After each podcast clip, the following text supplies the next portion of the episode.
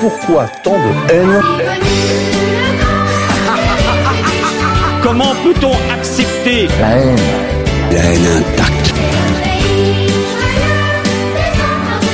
La vengeance et la haine. Ce n'est pas acceptable. Je vous demande de vous arrêter. Pourquoi tant de haine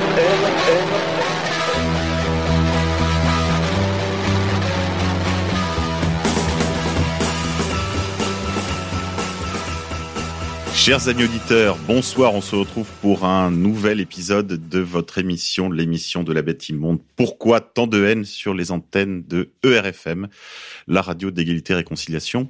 On se retrouve cette fois pour une émission spéciale sur l'événement du, du mois, peut-être de l'année, peut-être même de la décennie, l'incendie de Notre-Dame.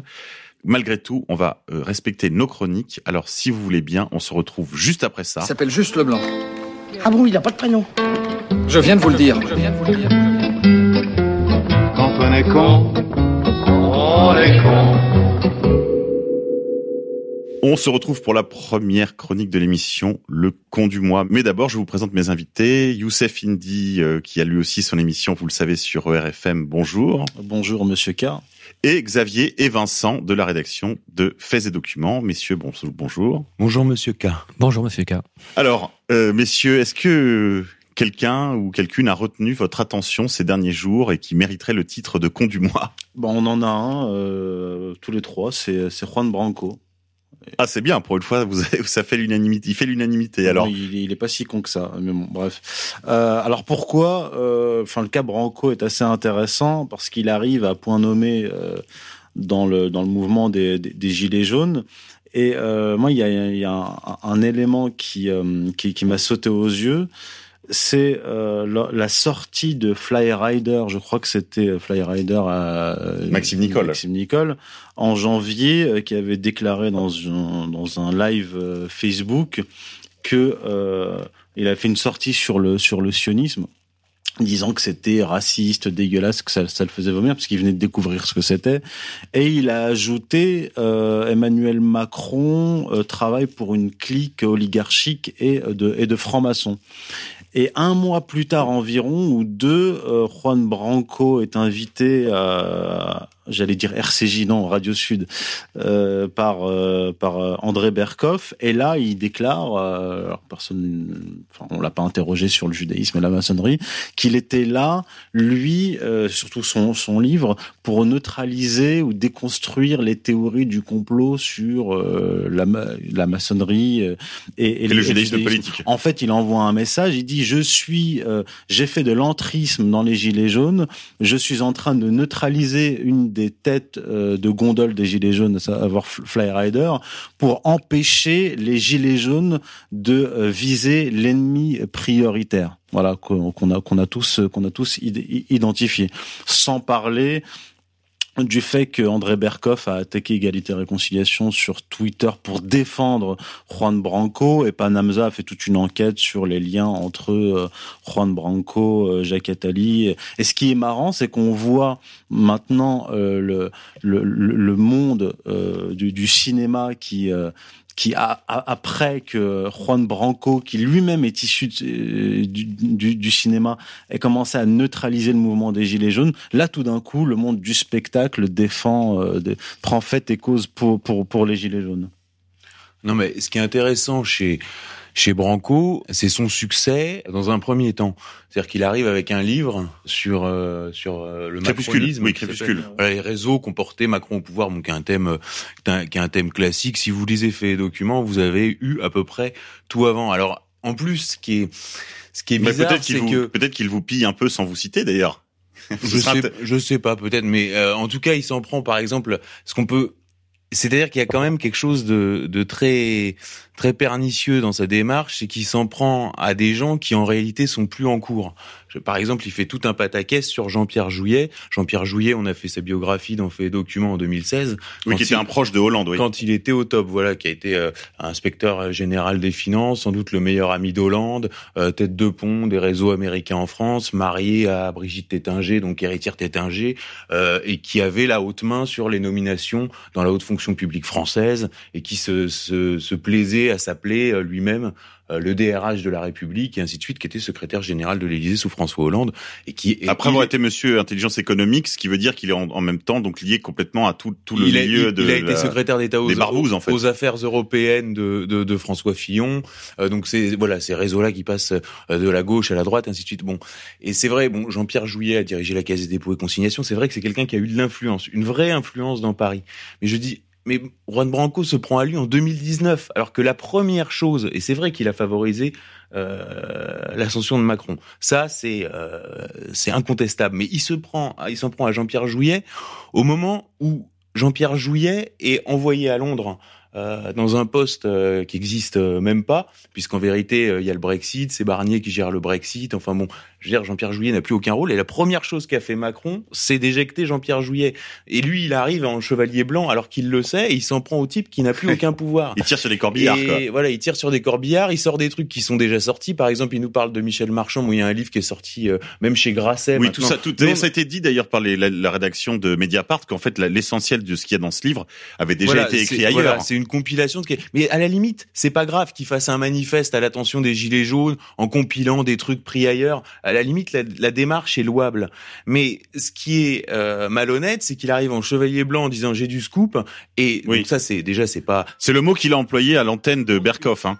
Je pense que c'est pour ça que Mediapart a un peu mauvaise d'une part et d'autre part. En ce qui nous concerne, nous, euh, on remarquera donc déjà qu'il s'en prend pas au vrai réseau et au vrai lobby, d'une, et de deux, alors là c'est complètement étonnant parce que c'est contre-stratégique et ça tend à prouver qu'il a un agenda, il s'en prend à Alain Soral, ce qui est complètement contre-productif dans la posture qu'il essaye d'avoir, à la limite qui garde une, une distance, par exemple comme euh, Étienne Chouard ou ce genre de personnage qui garde une distance sans euh, se mettre à dos ce public-là qui génère euh, énormément de vues et de trafic sur Internet et ainsi de suite. Donc ça, ça tend à prouver qu'il a un agenda.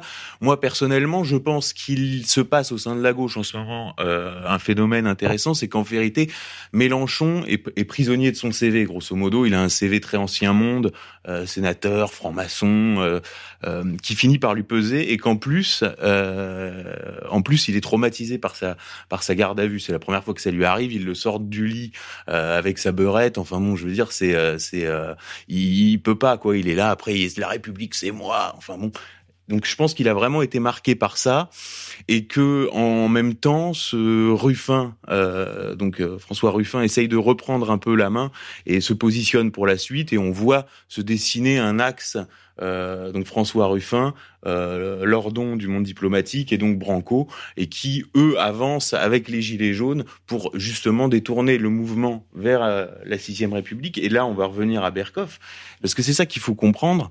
C'est ce que sur égalité et réconciliation on appelle le national-sionisme, mais qui en fait ce qui existait déjà, ce qui était déjà Pasqua, ce qui était en fait déjà la ligne Buisson. Hein. C'est pas tous ces réseaux-là euh, sont sont pas nouveaux. euh, Thierry Gobert, euh, tout ça existe depuis de, de- de- de- depuis toujours presque.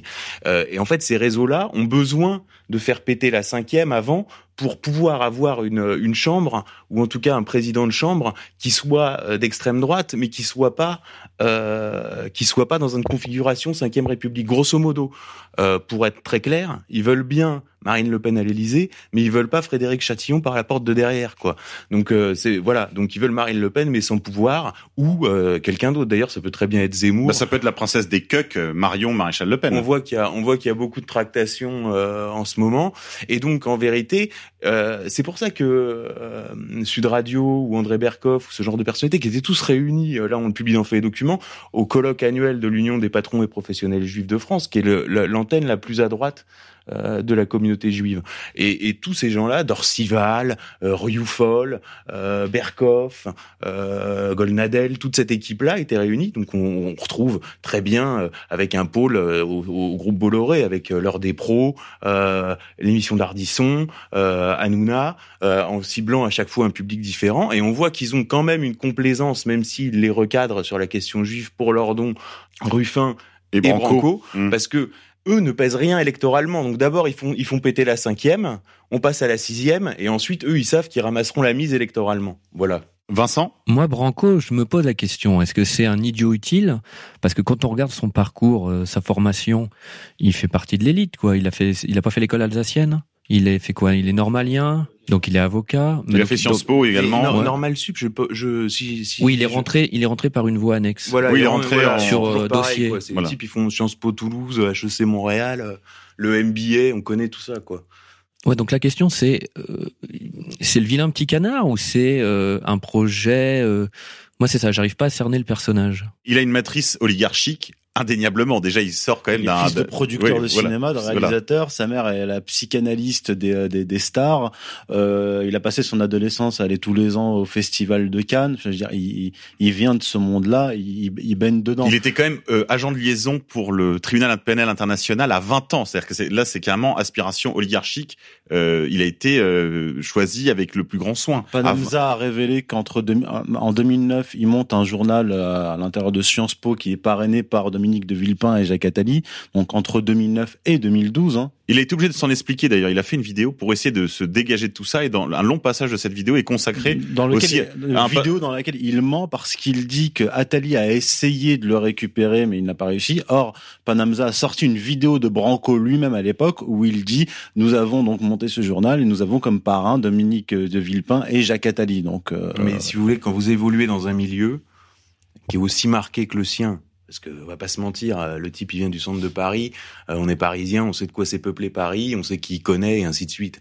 Et, et, et je pense qu'il est sincère au départ dans sa démarche de dire j'ai vu un certain nombre de choses qui m'ont scandalisé, euh, je suis pour un changement et ainsi de suite. Et puis quand se vient la, quand vient la question de la rupture radicale avec son milieu qu'impliquerait euh, son combat politique, et ben il fait un pas en arrière et en même temps on peut on peut le comprendre. Mais voilà, je- c'est un premier de la classe, c'est un bon Oui. élève. Il y a quand même une Euh, place à voilà. prendre. Il y a une place à prendre. Vous le disiez tout à l'heure. Il y a une place à prendre quelque part entre Mélenchon et Marine Le Pen. Là, il y a, il y a un populisme qui attend en fait ses porte-paroles, les Ruffins, les Branco, les les Lordons. bah, je veux dire, il, fait, il fait de l'entrisme. Il se, il se retrouve avocat de, euh, de, de Fly Rider, puis euh, en fait porte-parole de Fly Rider, puis en fait euh, tête de gondole, porte-parole des, des Gilets jaunes. Mais tu vois, c'est toujours le même problème, c'est-à-dire que même Ruffin dans sa dénonciation des élites, euh, Ruffin est, est quelqu'un de, de Je pense qu'il est sincère. assez courageux. C'est un type qui a, qui a fait du journalisme, qui a monté lui-même son propre journal quand il était à Amiens, euh, qui a balancé des trucs sur euh, Bernard Arnault.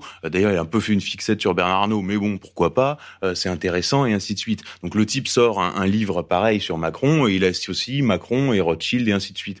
Bon, Bernard-Henri Lévy lui dit, euh, mais attends, ça c'est euh, c'est DA, c'est Doriot euh, et ainsi de suite. Euh, bon, lui, il assume. Après, dans la lettre A, discrètement, deux jours après, sort une information selon laquelle les bénéfices de son livre et de son euh, et de son film sont reversés à son micro-parti qui est domicilié dans sa permanence parlementaire et que ça, c'est pas très très autorisé, c'est pas très dans les clous. Et bah, deux jours après, euh, ah non, je sais pas ce que j'ai voulu dire, euh, j'ai rien à voir avec ça, c'est pas moi, monsieur. Et voilà, c'est tout. Et c'est comme ça, c'est euh, Oui, il y a où il y a de l'humain, il y a de l'hommerie. voilà. Très bien. Bah écoutez, on a, je crois qu'on a fait le tour de Branco. Aussi, quand même un petit mot sur le joli tableau qu'il a choisi pour illustrer son site internet. Je vous invite à aller regarder sur le site de Branco et Associés, de voir quelle, quelle illustration, parmi toutes celles qu'il pouvait choisir, les milliers, des millions d'images disponibles, il a choisi de prendre un tableau de Goya où on voit un Baphomet recevant des sacrifices d'enfants morts. Euh, euh, bon, c'est énigmatique. Euh, il s'en est expliqué dans une vidéo. Euh, moi, je n'ai pas été tout à fait satisfait de cette explication. Vous ferez votre opinion vous-même, chers amis auditeurs. On va passer à la deuxième partie de l'émission. Mais d'abord, carte blanche au Bayou. Pierre-Marie, vous m'entendez? Oh oui, les lieux de mémoire, c'est comme les chansons populaires de Clo-Clo. Ça s'en va et ça revient, et dans certains cas, c'est fait de tout petit rien. Récemment, je me baladais à Drancy à l'emplacement de l'ancien camp. Ah oui, j'aime à me concentrer sur des lieux de déportation ou à me déporter sur des lieux de concentration. Au choix. À Drancy, il n'y a pas grand-chose à voir. L'important de nos jours, ce sont les écrans géants qui balancent de la pub pour sites échangistes, ce sont les clandos qui fourguent de la dope à des asociaux, dont parfois des transsexuels sous subutex. Ce 15 avril 2019, je m'offre donc une balade au pays des fantômes. Mélancolique, je pense à la foule des détenus d'antan. Je les vois. Ils souffrent, ils pleurent, ils crèvent de maladies et de mauvais traitements. L'indignation m'emporte. Aujourd'hui, quelle réparation, quel devoir de mémoire pour ces pauvres gens raflés à leur domicile, dénoncés sur leur lieu de travail, souvent parqués au Veldiv. Ce sont même des bus parisiens qui les ont transportés vers le lieu du supplice. Nous sommes en août 1944. C'est la libération de Paris. À Drancy, on parque des combattants, des journalistes, des artistes et la foule des gens ordinaires. On les affuble du mot de collabo. Aussitôt, les gardiens aux ordres de Moscou persécutent, torturent, violent femmes et fillettes. Ces victimes étaient pourtant de bons enfants de France. J'ai une pensée pour ce brave paysan qui a fini sa vie avec un manche à balai. Et croyez-moi, pas en main. Son seul crime avait été de continuer à nourrir son prochain en temps de guerre. Moyennant un petit bénéfice, certes. Sans doute avait-il eu trop longtemps de très très mauvais exemples étrangers. Bref, ces malheureux ont connu la barbarie. Eux aussi. Qui en parle dans les écoles? Qui transmet leur message aux nouvelles générations? Générations qui, par un prompt renfort de migrants illégaux, se verront quelques millions au port. Mais c'est une autre histoire. Quoique. Les valeurs spirituelles de nos anciens ont été effacées de l'espace public. Cette mémoire assassinée, leur patriotisme de combat, tout ce qui faisait à notre nation une colonne vertébrale manque cruellement à l'heure où elle vacille. J'en étais là de ma réflexion quand soudain, cling, une notification sur le téléphone. Notre-Dame de Paris flambe, pas moins. Direction YouTube. Autrefois, les bons chrétiens brûlaient des Talmuds devant Notre-Dame. Aujourd'hui, les foules assistent sans broncher à la crémation du cœur de la chrétienté. Autre temps, autre mœurs, comme disait l'autre. Le lendemain, les cendres de la maison du Christ fument encore. Emmanuel Macron, ses équipes et sa loi annoncent sans un de jeu une métamorphose en cinq ans. Mais Artung, nous sommes prévenus. En matière de tour de passe-passe mémoriel, autant que d'enculeries progressistes. Hier comme aujourd'hui, nous avons affaire à des pervers. Ces gens-là pleurnichent depuis toujours des versets à la gloire d'une humanité meilleure qui ne se réalise jamais. En vérité, ils nous agenouillent chaque jour un peu plus devant leurs anus. C'est ainsi qu'ils veulent nous faire vivre, jusqu'à la fin des temps qui, rassurez-vous, ne saurait tarder.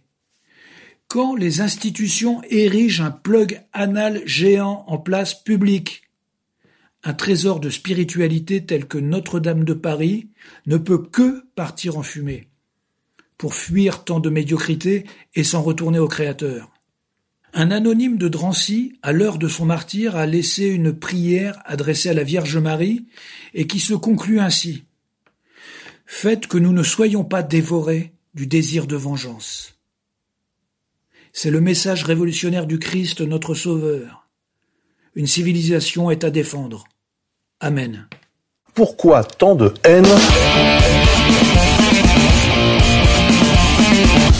Chers amis auditeurs, on se retrouve euh, pour cette émission spéciale, pour ce dossier spécial Notre-Dame, après cet événement euh, tout à fait euh, apocalyptique, cataclysmique, qui a surpris, ému beaucoup d'entre nous. Je crois qu'il fallait prendre le temps de s'y arrêter. Bon, avant toute chose, je crois qu'il faut faire un rappel des faits, parce que ce qui nous intéresse, c'est tout d'abord les faits.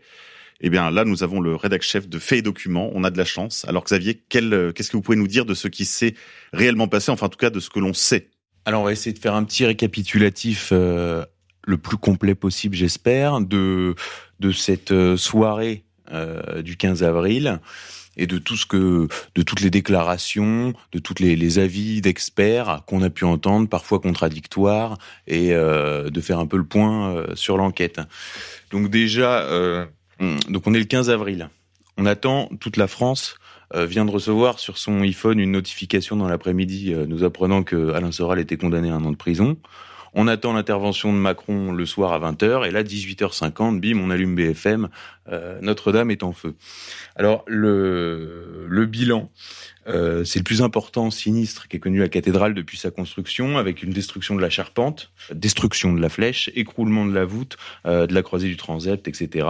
Donc vraiment une destruction importante et très spectaculaire, diffusée en mondovision, puisque toute la planète a les yeux rivés sur l'incendie de Notre-Dame, comme il l'avait eu sur la destruction des tours du 11 septembre, le 11 septembre. Et d'ailleurs, même François-Olivier Gisbert, dans sa chronique du Point, fait le parallèle entre euh, le 11 septembre et, l'incendie sinistre, ouais. Alors le, le- le premier, le premier élément de contexte à souligner, euh, c'est un chiffre qui est donné en février dernier par le ministère de l'Intérieur, c'est euh, 877 dégradations d'églises en 2018.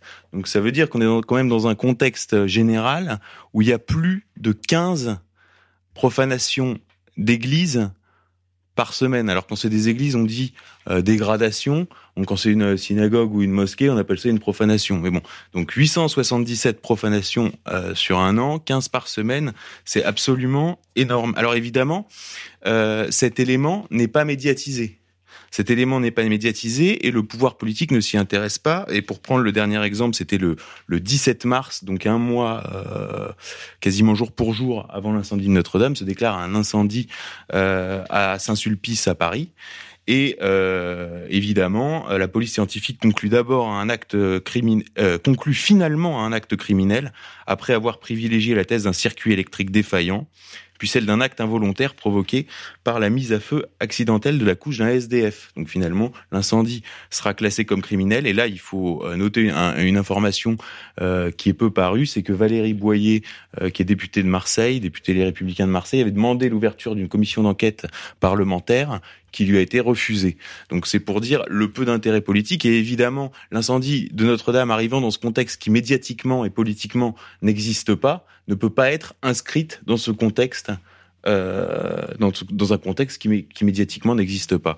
Donc ça, c'est le premier fait euh, notable. C'est vrai que les actes antichrétiens, même dans le monde, ont, ont tendance à être euh, complètement sous-évalués par les médias euh, mainstream et, et même par le politique. C'est-à-dire que on entend peu parler des conflits au Moluques, en Thaïlande, euh, que sais-je encore. euh, même euh, au Sri Lanka, il a fallu que des, des églises explosent. Encore que là, il faudrait prouver si c'est pas là aussi du terrorisme de synthèse, comme ça a été le cas ailleurs. Je pense à Bombay ou, ou d'autres d'autres incidents du même genre, ou même Christchurch. Mais c'est vrai que les, actes antichrétiens passent souvent euh, par perdre des profits du fait que les chrétiens sont réputés être les auteurs de, enfin, de la légende noire de l'humanité, euh, les croisades, l'inquisition, que sais-je encore.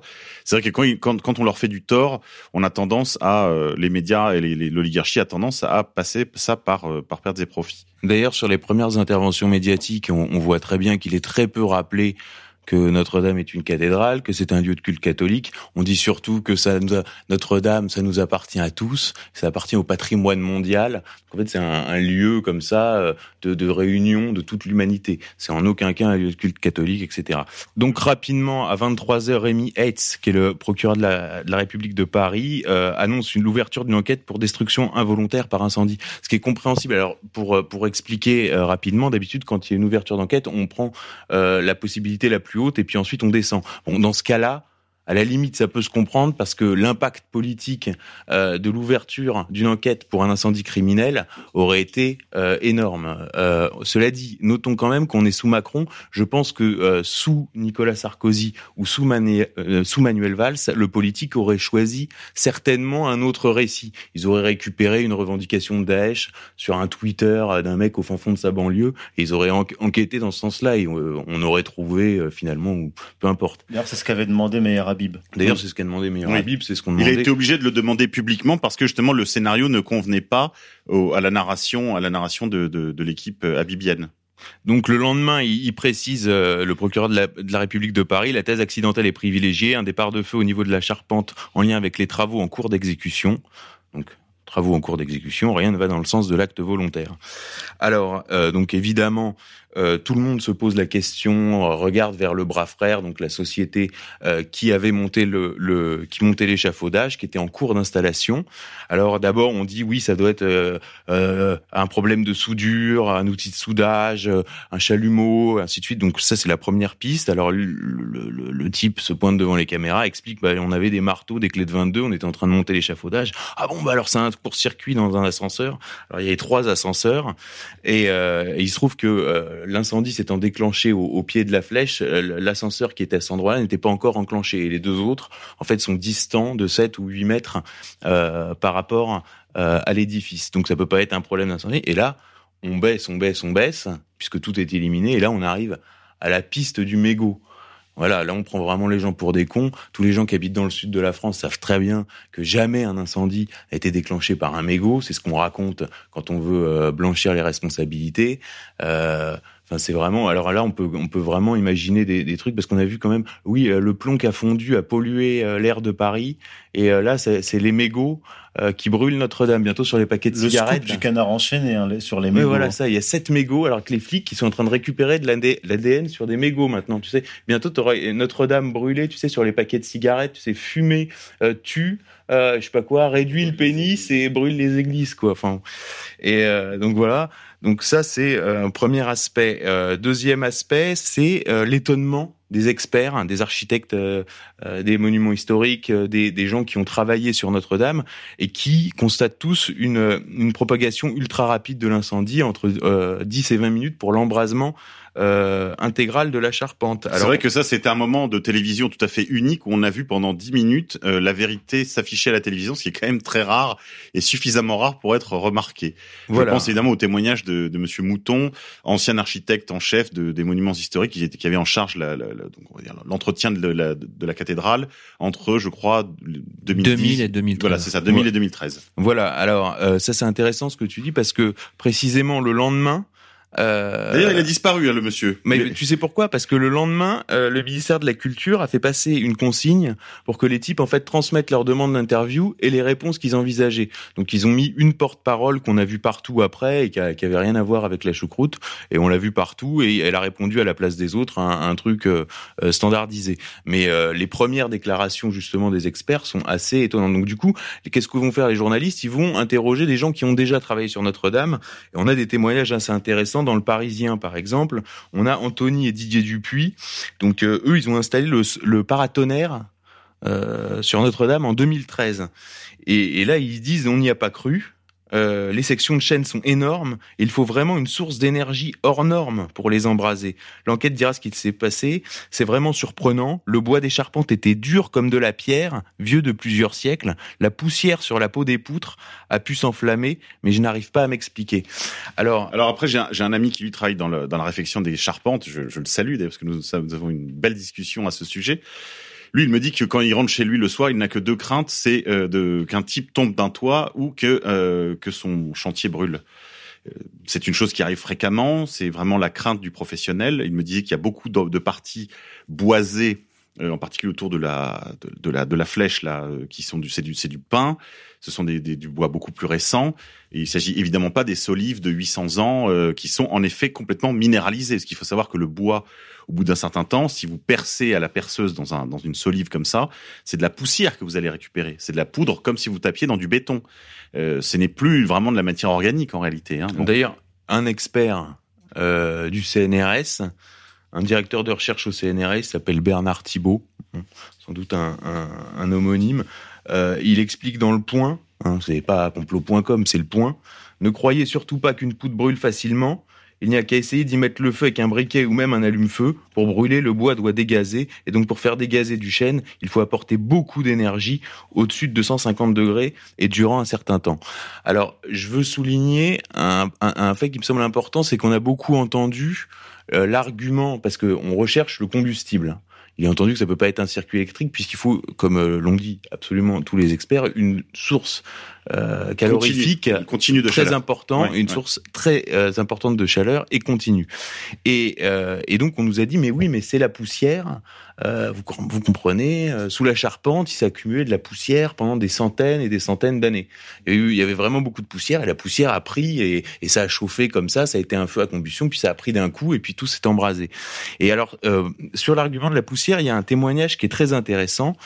Euh, c'est euh, celui euh, d'Édouard Aubria. Alors Édouard Aubria, il est euh, patron d'une société qui s'appelle Aubria et qui est spécialisée euh, dans le traitement des mérules. Les mérules, ce qu'on appelle les champignons d'appartement, les champignons de maison, euh, etc. Oui, c'est vrai que si une maison est touchée par la mérule, on peut plus la vendre. Enfin, c'est, c'est- Voilà. elle, est, elle est impropre à, à l'habitation parce qu'au Voilà. bout d'un certain temps, la mérule en fait dégrade entièrement toutes les parties boisées et la charpente finit finalement par se, par s'écrouler sur elle-même. Alors lui d'abord, il dit euh, le feu était une crainte pour tout le monde. On était sur un niveau de sécurité identique à l'univers carcéral.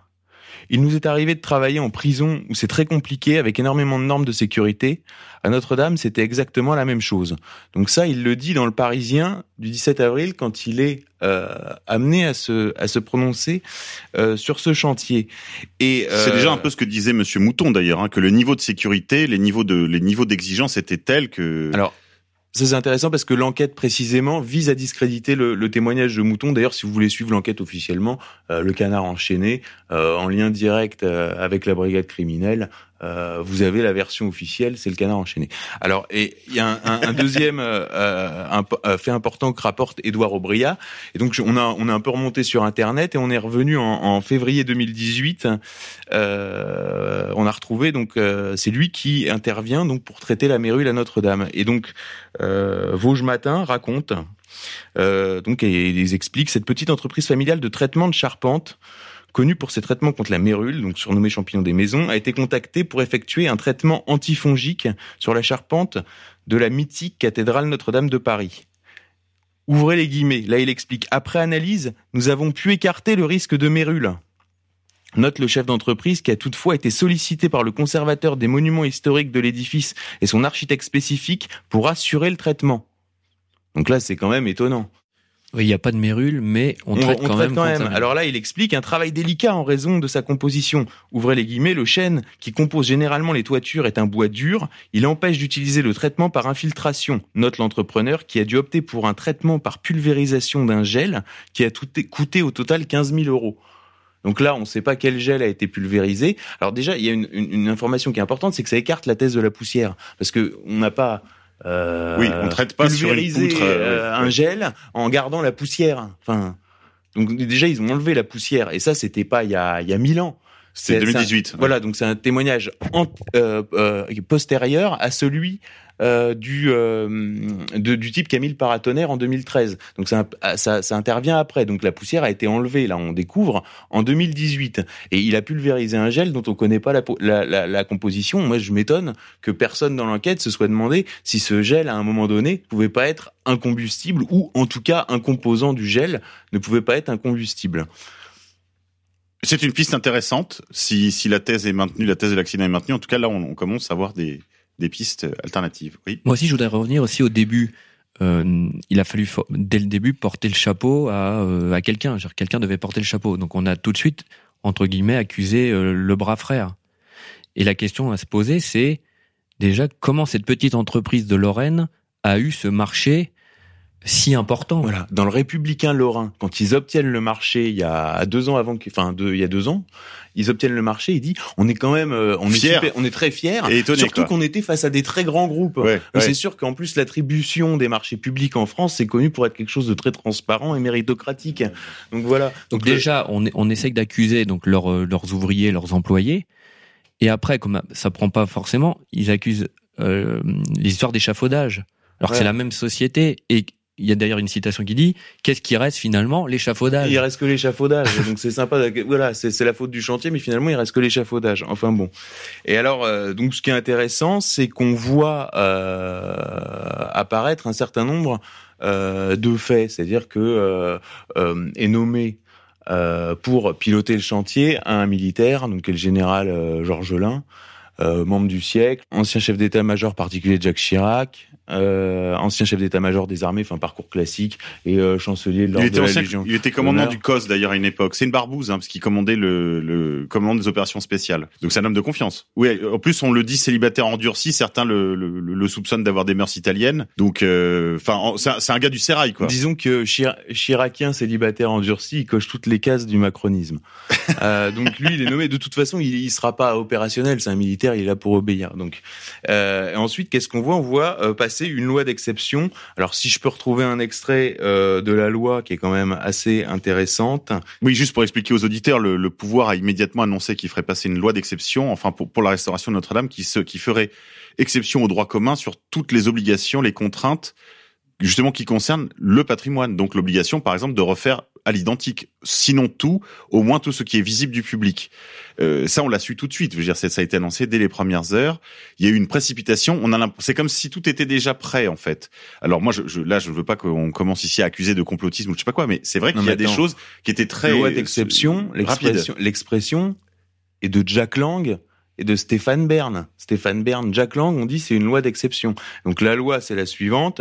Donc euh, la création d'un par ordonnance d'un régime dérogatoire aux règles en matière d'urbanisme, d'environnement, de construction et de préservation du patrimoine, en particulier en ce qui concerne la mise en conformité des documents de planification, la délivrance des autorisations de travaux et de construction, ainsi que l'archéologie préventive aux règles en matière de commande publique, de domanialité, de et euh, de voirie et de transport. Donc ça, officiellement, c'est la loi pour établir la souscription nationale. C'est-à-dire qu'on vous, on vous met une loi pour euh, la souscription nationale et puis dans l'article 9, tout à la fin, on vous dit, bon, bah, les, règles de marché public, le patrimoine, tout ça, on s'en fout.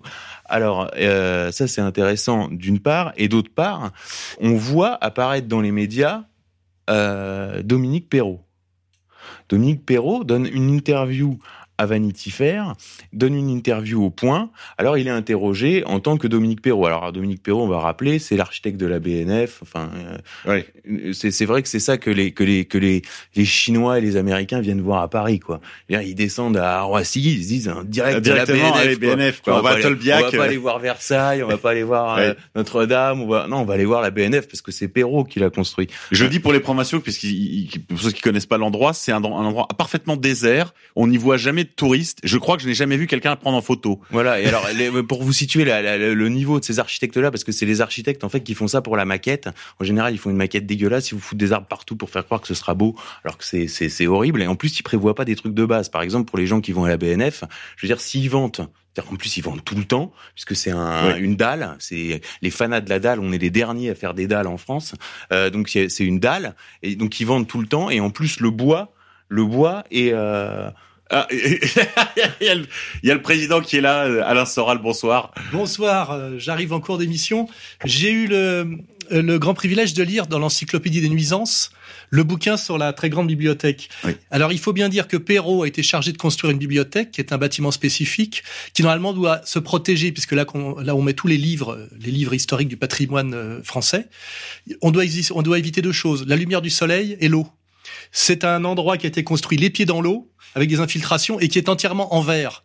C'est-à-dire que, c'est-à-dire que c'est la plus grande catastrophe qu'on ait jamais appliquée au patrimoine euh, du livre français, qui fait qu'aucun grand livre n'est accessible aujourd'hui, pour des, des en tas d'autres raisons. Il faut lire l'encyclopédie des nuisances sur la très grande bibliothèque. Et que du coup, euh, la France, qui était en pôle position pour les grandes bibliothèques internationales, pour la consultation de manuscrits rares, etc., a rétrogradé à je sais pas trop combien place, parce que personne n'y fout les pieds. Aujourd'hui, c'est une cafétéria pour les mecs euh, euh, qui n'ont pas envie d'aller jusqu'au au Forum des Halles, vous voyez, en, en, en métro, en métro. C'est-à-dire que ça a coûté, en plus ça coûte 10% je crois par an du budget de la culture en, frais de maintenance parce qu'il faut pomper l'eau qui rentre par le, la Seine, etc. Il a fallu doubler tout le verre avec des volets de bois. Oui. C'est affreux d'ailleurs, ça, Et, ça ressemble et- à et- un et le sarcophage. type qui est responsable de cette catastrophe, qui fait partie des catastrophes de tous les grands travaux de Mitterrand, dont la pyramide du Louvre, hein, Ouais, parce ouais, qu'il avait très mauvais goût en architecture et c'était euh, ça a été une catastrophe Mitterrand à ce niveau-là. Rappelez-vous aussi l'Opéra Bastille. Dont on fête les, d'ailleurs les 25 Donc ça, ans, ça euh, les 30 ans le, le cette année. concours, le Ouais. concours euh, euh, d'architecture, soi-disant objectif, les, les, les- pour vous situer dans Paris, ce qui a été réalisé avec des concours d'architecture, les deux monuments, c'est la Grande Arche de la Défense et l'Opéra Bastille. Ouais. Qui, Voilà. se, qui se dans les, dans les plaques, se Donc dégrave. là, je vais arrêter mon intervention à ce moment-là, mais Perrault est effectivement celui qui va réapparaître dans le projet de transformation de Notre-Dame. On voit que c'est un champion de la transformation réussie, du monument cohérent, et qu'il incarne le talent euh, euh, architectural au service de l'État, effectivement, avec évidemment comme euh, spécialité française la transparence dans les attributions, hein, qui fait qu'on a, on a quand même euh, historiquement les monuments publics les plus pourris euh, par rapport si on compare à l'Italie euh, notamment euh, et, et même au Brésil. Hein, voilà. Même si on a un peu corrigé le tir quand même depuis une dizaine d'années, tellement on avait atteint des catastrophes. Pour ceux qui se rappellent des, par exemple, de Porte-Maillot, de la euh, ce monument qui était ignoble là, qu'ils ont un peu un peu modifié. Le, tout ce qui est du Palais des Congrès. Ouais, le Palais donc c'était des, des erreurs et puis les, les, les scandales aussi des abattoirs de la Villette euh, où on avait mis des, des rampes mais on n'avait pas réfléchi que les, les bestiaux pouvaient pas monter les rampes. Euh, euh, on, on s'inscrit dans cette tradition catastrophique avec le, le avec Perrault. Hein. Ouais, c'est ça. Puis c'est juste pour la maquette, alors ils mettent des arbres et ainsi de suite. Enfin, Bah, Alors, président, on se retrouve en fin d'émission. On continue avec Xavier sur le, sur le, donc, sur les suites, hein, qui Alors, ce qui est intéressant. à, voilà. Donc nous, comment, sinistre. comment on travaille à fait document dès le premier soir, on se, on se met sur internet et on regarde bon euh, qu'est-ce qui était prévu, qu'est-ce qui était en cours sur Notre-Dame? On essaye d'identifier tous les acteurs qui travaillaient sur ce monument. Bah, ce qui était prévu, c'est que déjà, ça ferme plus tôt. Voilà. ah Oui. Alors déjà ça c'est un ça, truc ça, je crois qu'on peut s'arrêter sur cet épisode, c'est quand même inté- intéressant. Donc normalement, pour, pour être euh, clair, printemps, été, ça ferme à 18h30, hiver, automne, ça ferme à 17h30. Ce jour-là, exceptionnellement, fermeture à 17h30. Alors tout le monde sur Internet, évidemment, s'emballe. On parle des tours, hein. on parle de l'accès aux tours, l'accès parce que, aux tours, parce que l'é- l'église, elle, était encore occupée par les par les célébrants, parce qu'il y avait une messe en cours qui était euh, tout à fait en train de s'achever au moment du début de l'incendie. Alors d'ailleurs, sur la messe en cours, il y a une première alarme qui arrive à 18h20. Le feu n'est pas identifié par personne, parce qu'aussi l'organiste, qui est quand même euh, près de la charpente, on peut imaginer, euh, lui ne sent rien, machin. Mais par contre, beaucoup de témoins entendent un grand boom. Il y a une une prof de, de lettres là qui a qui a tweeté ça, et puis après elle l'a écrit sur son blog en, en donnant son identité. Donc le témoignage est complètement valide. D'ailleurs, il a été euh, ajouté au récit officiel. Donc il y a y a ce grand boom, il y a cette première alarme qui est mystérieuse. Euh, oui, il juste y a expliquer. Donc il y a un système, il y a un système d'alarme qui, qui qui qui donc vient dans, dans des postes qui doivent normalement être euh, en permanence euh, occupés par deux euh, agents de sécurité incendie qui sont là 24 heures sur 24, 7 jours sur 7, 365 jours par an. Et l'un de ces permanents est monté apparemment pour essayer d'identifier la source de l'alarme. Il serait redescendu en, en pensant que le c'est le système qui était défaillant. Voilà, alors on a parlé d'un bug informatique. Finalement, il n'y avait pas de bug informatique. Enfin bon, euh, ça c'est une question qui est encore euh, Dans l'ombre, on va dire. ouais. Voilà.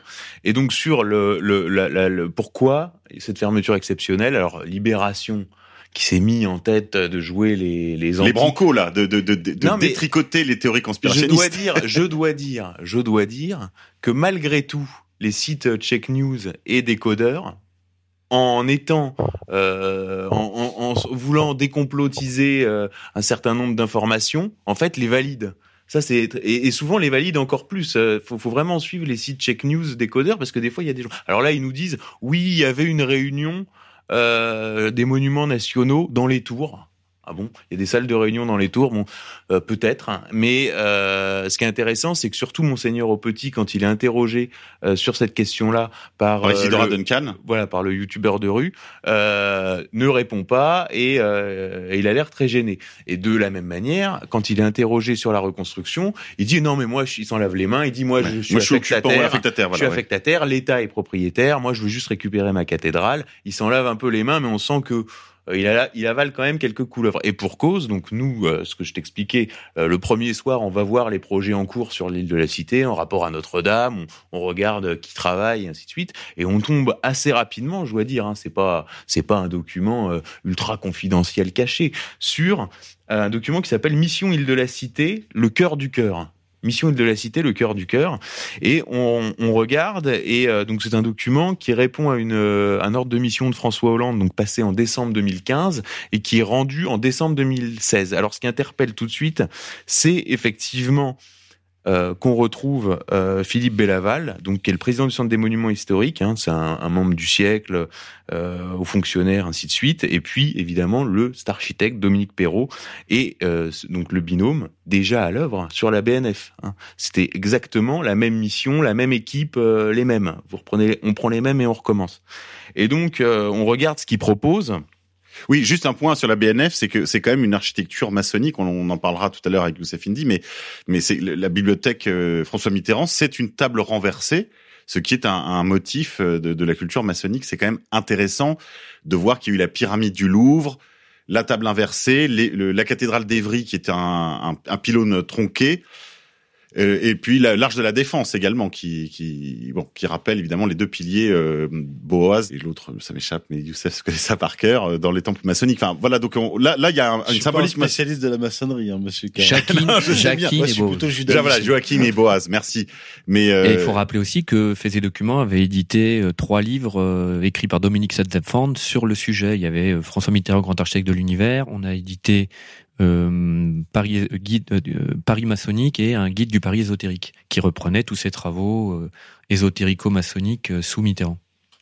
Alors, on regarde ce document Mission Île de la Cité et bizarrement, il n'y a pas Notre-Dame. Notre-Dame figure pas dans le rapport, ou très peu est évoqué en marge. Le parvis est évoqué, mais Notre-Dame figure assez peu, et puis on se met en veille quand même en se disant bon ça, peut être intéressant, et on voit une première sortie dans dans Vanity Fair où euh, euh, où ils interrogent Perrault et disent euh, oui l'île de la Cité revient au cœur de l'attention. Alors il demande son avis, puis et deux jours après il donne encore une interview dans Le Point, et là Le Point écrit le problème ne se pose plus, mais s'impose et qu'il importe de reconsidérer le rapport Perrault au regard de l'urgence de la reconstruction de la cathédrale. Donc là, il questionne l'architecte.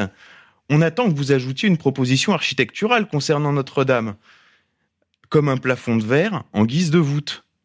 Et là, qu'est-ce que répond Perrault? Il répond Je ne vais pas tout vous dire aujourd'hui. Mais oui, il faut repenser la cathédrale avec son île pour ouvrir la réflexion sur l'accueil d'un public plus large et sur les conditions d'appropriation de ce patrimoine. D'appropriation, là, c'est carrément. De Là, ce patrimoine. ouais, là, on voit bien que l'objectif, c'est quand même de faire un petit billet avec tous ces visiteurs qui finalement consomment assez peu sur le parvis de Notre-Dame et qui, qui ne font que s'en venir et s'en aller. Et là, c'est vrai qu'il y a toute une manne. Euh, on, on- on sent bien que tous ces messieurs ont fait, ont sorti les calculatrices, ont identifié la poule aux œufs d'or et qui veulent faire Alors- de Notre-Dame, en fait, comme ils font de tout le reste, comme ils ont fait du Louvre d'ailleurs, au moment de la construction, il y a une trentaine d'années de, euh, de, de la pyramide, ils ont fait en fait Le un centre carrousel. commercial. Voilà, le carrousel qui est en fait un centre commercial. Bon. Alors, faut revenir sur ce qu'est l'île de la Cité et ce qu'est Notre-Dame aujourd'hui. Faut comprendre que euh, l'île de la Cité, c'est une, une, ça a été construit sous Haussmann euh, et Napoléon III, et ça a été pensé comme un centre administratif, en vérité, donc un centre spi- spirituel administratif. Et donc, qu'est-ce qu'écrivent Perrault? Ils disent euh, qu'en fin de compte, euh, la configuration actuelle n'a pas de siècle n'a pas de siècle d'existence, elle applique avec rigueur un urbanisme hygiéniste et militaire, provoquant une rupture de l'île avec la citoyenneté, Hein un triste tableau d'un objet urbain central tant pour Paris que pour la France. Donc là, je vous passe les poncifs sur la méthodologie et le mode d'expression en mesure de dialoguer avec le patrimoine, euh, permettant à l'entrée de l'île de la Cité dans une troisième époque heureuse de son histoire. Là, on a l'impression que c'est du Franck Lepage. là, Attends, écoute, écoute, écoute, écoute. Une île devenue un territoire mixte, ouvert et inclusif, où viennent s'implanter les start-up, tu vois. Ouais, Donc ouais, là, c'est ouais. la totale. tu vois, là, on a droit à tout, là. coche toutes les cases, le cahier des charges, il y a Ouais. tout. Donc c'est à la fois LGBT, connecté, euh, euh, cinquième génération. Enfin, on y est quoi. Bon, alors en, vérité, ce qu'on comprend quand on lit le document, c'est que euh, le nom dit, c'est que c'est la privatisation du cœur historique de Paris, puisqu'évidemment c'est des bâtiments administratifs qui appartiennent à l'État et l'emplacement. Donc là, il écrit l'emplacement stratégique et la rareté des, des fonciers permettent d'envisager des projets uniques et ambitieux, capables de contenter si bien le privé que la personne publique. Le but créer environ 100 000 mètres carrés nouveaux sur l'île, soit une nouvelle valeur foncière dépassant le milliard d'euros. Et donc là, il propose donc euh, évidemment d'évacuer les administrations des bâtiments, ce qu'on voit déjà avec le 36 qui est les Orfèvres, qui oui. Le palais de justice le palais, de justice, le palais de justice, le 36, donc on voit tout ça. Et en fait, c'est quoi le problème? C'est pour ça qu'on nous a dit, on nous a tant dit, euh, il y a 14 millions de touristes. Mais qu'est-ce que c'est le problème? C'est qu'il y a des Chinois, des Américains, ils arrivent à Notre-Dame, ils visitent Notre-Dame, Et il y a et ils crachent pas une thune. Voilà, c'est Et ça. ils crachent pas une thune. Alors que si le palais de justice, ça devient un hôtel, si le 36, ça devient une galerie marchande, et que Notre-Dame, tu peux aller au café au-dessus, sous la verrière. Président. Je reviens pour- avec mon joker. Comprenez pourquoi maintenant l'absurdité de la suppression de la voie express Georges Pompidou. Parce que quand tu regardes le projet Perrault, il faut qu'on puisse passer à pied de restaurants avec en plus des barges terrasses flottantes. Oui, des guinguettes, Et des. là, on voit que c'est un projet de très longue haleine qui implique à peu près toutes les composantes de l'oligarchie, y compris la mairie de Paris, parce que si on ne pense pas à ce projet, on ne comprend pas la suppression absurde de la voie express Georges Pompidou, Absolument. qui d'ailleurs euh, euh, euh, euh, est attaqué par tous les usagers de Paris, les professionnels, tous les professionnels de la route. euh, Et c'est là qu'on voit que c'est un projet de très longue haleine. hein, Absolument. et qu'il fallait effectivement en passer par cet incendie accidentel de Notre-Dame, puisque la conclusion du projet Perrault, c'est que rien, malheureusement, rien n'était possible tant qu'il n'y avait pas un coup de pouce du destin. Voilà, donc il n'y avait pas un coup de pouce du destin. Et ils disent tous les tous les verrous doivent tomber. Alors ce là, là, on est vraiment dans le le- l'équivalent du, du PINAC américain, du Project for a New American Century, où on a des prophéties euh, Non, qui appellent à la, à la, la, la, surve- la- la survenue d'un événement comme un Pearl Harbor. Autoréalisatrice. Ouais, attends, attends, donc là, ils te disent, ils te disent clairement, la mission identifie des freins de nature plus politique interne à l'administration, tant la portée du lieu dans l'histoire des institutions crée de la compréhensible réticence au changement. Ouais, tu parles. Alors, c'est la transitologie. Il faudrait en parler avec Lucien Cerise. Là, il y a vraiment une, une logique de transitologie. alors regarde, euh, sur Georgelin, à l'inverse, si l'État prend pleine conscience du potentiel de cette île et pose les bases, les bases d'une gouvernance ad hoc, donc ça c'est bon, on l'a, d'un projet d'ensemble, les différents verrous pourront que tomber. Bah, grâce à cette loi d'exception dont tu parlais tout à l'heure. Il y a un truc intéressant parce qu'on fait pas n'importe quoi avec euh, les monuments historiques. Il y a ce qu'on appelle un, un texte, d'accord, qui est un texte international adopté en 64 qui s'appelle la Charte de Venise. Oui. Qui d'ailleurs qui, qui, ont été, qui est un texte qui a été pour l'essentiel élaboré d'ailleurs par les Français parce qu'en réalité c'est depuis euh, la, la, la, grande vague de restauration des monuments historiques qui a, qui a succédé à la Révolution française, parce qu'il faut savoir que le premier musée français avant, il y avait que des collections. Hein. Le, Louvre était une collection, c'était une squad, un squad d'artistes laissés à disposition par les rois qui étaient partis à Versailles pour les, qui étaient laissés à la jouissance en fait des peintres euh, de français ou, étrangers qui venaient étudier à, Paris et qui étaient peuplés justement de d'œuvres d'art et c'était une, un énorme squad d'artistes.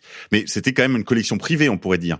Le premier musée, c'est le musée des, des euh, construit par un abbé pour euh, collectionner enfin toutes les toutes les dépravations des églises justement pour préserver ce qui avait été cassé par l'aile, on pourrait dire l'aile gauche de, de, de, de, la Révolution française, qui a d'ailleurs, à l'époque, on, on, en parlait avant le début de l'émission, qui ont d'ailleurs détruit une partie de Notre-Dame. Il faut se souvenir qu'il y a des, des, statues qui avaient été décapitées euh, à l'époque euh, sur toute la galerie des rois, là, qui sont en fait des rois de l'Ancien Testament, qui avaient été décapités par les révolutionnaires. Et donc c'est pas la première fois qu'il y a une attaque très sérieuse contre contre contre Notre-Dame. Alors, pour reprendre sur la charte de Venise, parce que qu'est-ce qu'elle dit la charte de Venise pour voir à quel point le projet Perrault est, est invalidé et, et les, les, les, les rooftops et tout ce qu'on voit, euh, les projets euh, qui, qui, arrivent par centaines. Alors, la charte de Venise, donc c'est une convention internationale 1964 hein, qui institue que la restauration a pour but de conserver et de révéler les valeurs esthétiques et historiques du monument et se fonde sur le respect de la substance ancienne et de documents authentiques. Mais attention, est-ce que la pirouette, pirouette, pirouette, parce que on a retrouvé un texte du 8 mai 2018, donc il y a un an jour pour jour, de l'UNESCO qui change les règles. Les règles ont été changées il y a un an. Ça s'appelle Recommandation de Varsovie sur le relèvement et la reconstruction du patrimoine culturel. Et donc là, Audrey, Audrey Azoulay euh, modifie les règles, puisque les directrices générales de l'UNESCO, après avoir été euh, ministre de la Culture. Ministre de la Culture de François Hollande, fille d'André Azoulay, conseiller du roi du Maroc, etc. Donc elle change les règles, et là, ça devient chaque génération a le droit de participer à l'édification du patrimoine de l'humanité et au bien-être des générations présentes et futures, notamment en s'adaptant au processus naturel et historique de changement et de transformation. Alors encore une fois, est-ce que ce texte va s'appliquer?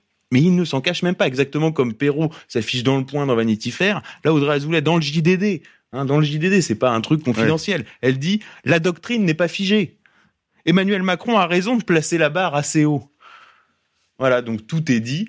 Alors, on ne sait pas si c'est euh, criminel ou euh, accidentel, mais en tout cas, si on se pose la question à qui profite le crime, on voit qu'il y a des intérêts énormes en jeu. On voit aussi des dons euh, de LVMH qui affluent, euh, alors que LVMH, euh, trois responsables de LVMH, trois des plus hauts responsables de LVMH sont interrogés dans le cadre de la mission Perrault-Belval.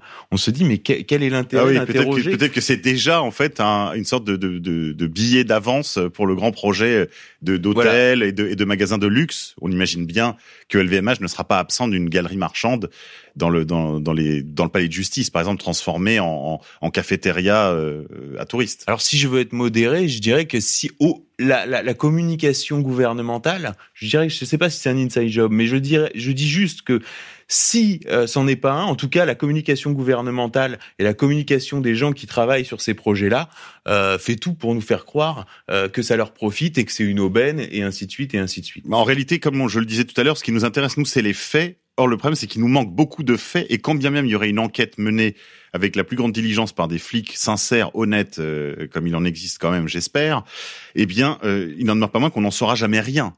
On peut imaginer que quand bien même les résultats seraient celui d'un incendie criminel, eh je, suis à peu près sûr que pour d'évidentes raisons de sécurité publique, on ne communiquerait pas ces résultats. Donc de toute façon, la plus importante, ce n'est pas d'élucider euh, la cause de l'accident, encore que, euh, merci Xavier, vous avez quand même éclairé de nombreuses zones d'ombre. J'ajouterais quand même euh, qu'il y a d'autres aspects qui mériteraient notre examen, comme par exemple la couleur des fumées, euh, la présence de flammes extrêmement orangées, ce, ce, ce, ciel orangé qui, pour certains, a fait penser immédiatement, dès les, dès les premières minutes, donc c'est-à-dire qu'il y a quand même des gens qui savent de quoi il en retourne, euh, au thermite, c'est-à-dire ce, euh, ce produit, euh, ce, cet explosif qu'on utilise en particulier pour la, la, la section euh, de l'acier, hein, qui transforme l'acier en beurre et qui produit cette, cette couleur orangée. Alors on peut pas en être, on peut pas l'affirmer. Je dis, c'est une piste qui mérite d'être explorée. Et je crois que si on faisait des prélèvements, on pourrait assez facilement savoir s'il y a eu ou non des produits du soufre sur le toit de la cathédrale. Alors deux derniers petits, faits euh, comme ça que je que, que, que, je voudrais apporter, trois petites choses hein, vraiment. Alors euh, le 1er avril, avait été nommé à la tête de l'Institut national de la police scientifique, donc l'ancien euh, directeur de la PJ de Lyon, qui s'appelle Francis Choucroune. Donc c'est sa première euh, enquête euh, sur ce dossier. Euh, deuxième fait, alors euh, là on retrouve encore ce qu'on ce qu'on retrouve souvent sur les inside jobs. Alors là je, je, cite le journal du Grand Paris. Donc Karine Duquesnoy, directrice régionale adjointe des affaires culturelles d'Île-de-France. Donc elle rencontre le préfet Michel Cadeau le 25 avril, donc dix jours après, et là elle lui explique que deux exercices en lien avec la DRAC avaient été effectués par les sapeurs-pompiers au cours de l'année écoulée, permettant aux soldats du feu de posséder une connaissance fine du patrimoine artistique de Notre-Dame, notamment les grands mets.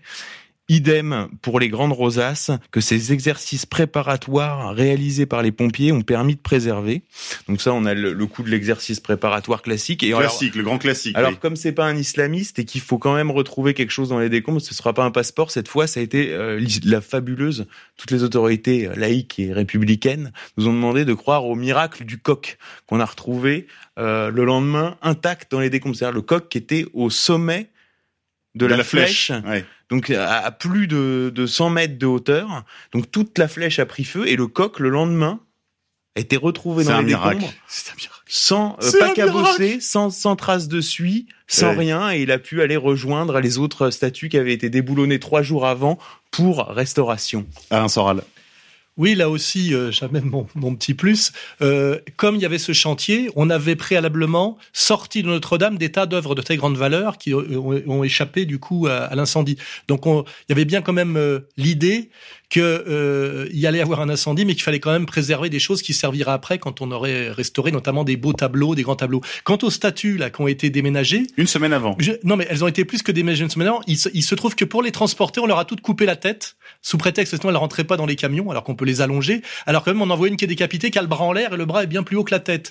Donc on- il y a une surcharge de symboles anticatholiques et de type Massino, euh, je crois que Youssef nous éclairera là-dessus, c'est un spécialiste, qui il laisse, qui laisse quand même euh, pantois. Ouais, c'est vrai. Alors, deux petites choses. Je t'en prie, Xavier. Est-ce qu'il y a quelque chose dans le, le dernier numéro de Faits et Documents à ce sujet? Bah alors on, on a on a un gros dossier. Vous retrouverez euh, toutes les questions qui sont relatives aux assurances. Vous retrouverez euh, bah, tout- toutes les, les personnages qui sont mis en lumière aussi par cet événement. Par exemple, euh, qui savait que le maire de Paris, euh, le maire du 4e arrondissement de Paris, Ariel Veil, donc né à Jérusalem, petit-fils d'un acide de la rue des Pavés, il est senior advisor, vice-président de l'agence de notation américaine Moody's, et à la ville, c'est le mari du rabbin Delphine Orviller.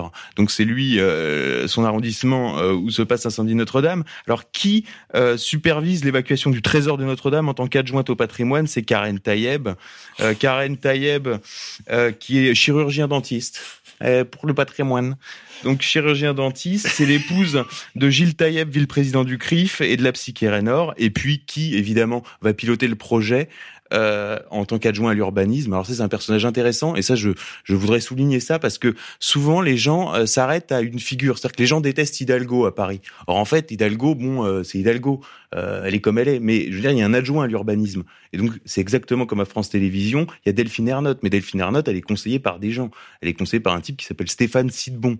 Euh, et là, bah, Anne Hidalgo est conseillée par un type qui s'appelle Jean-Louis Missica, et donc qui fait euh, le, et dont la, la, directrice de la communication vient de devenir directrice générale de Quartus, la société qui est en voie de récupérer le marché sur le parvis euh, de euh, l'Hôtel Dieu.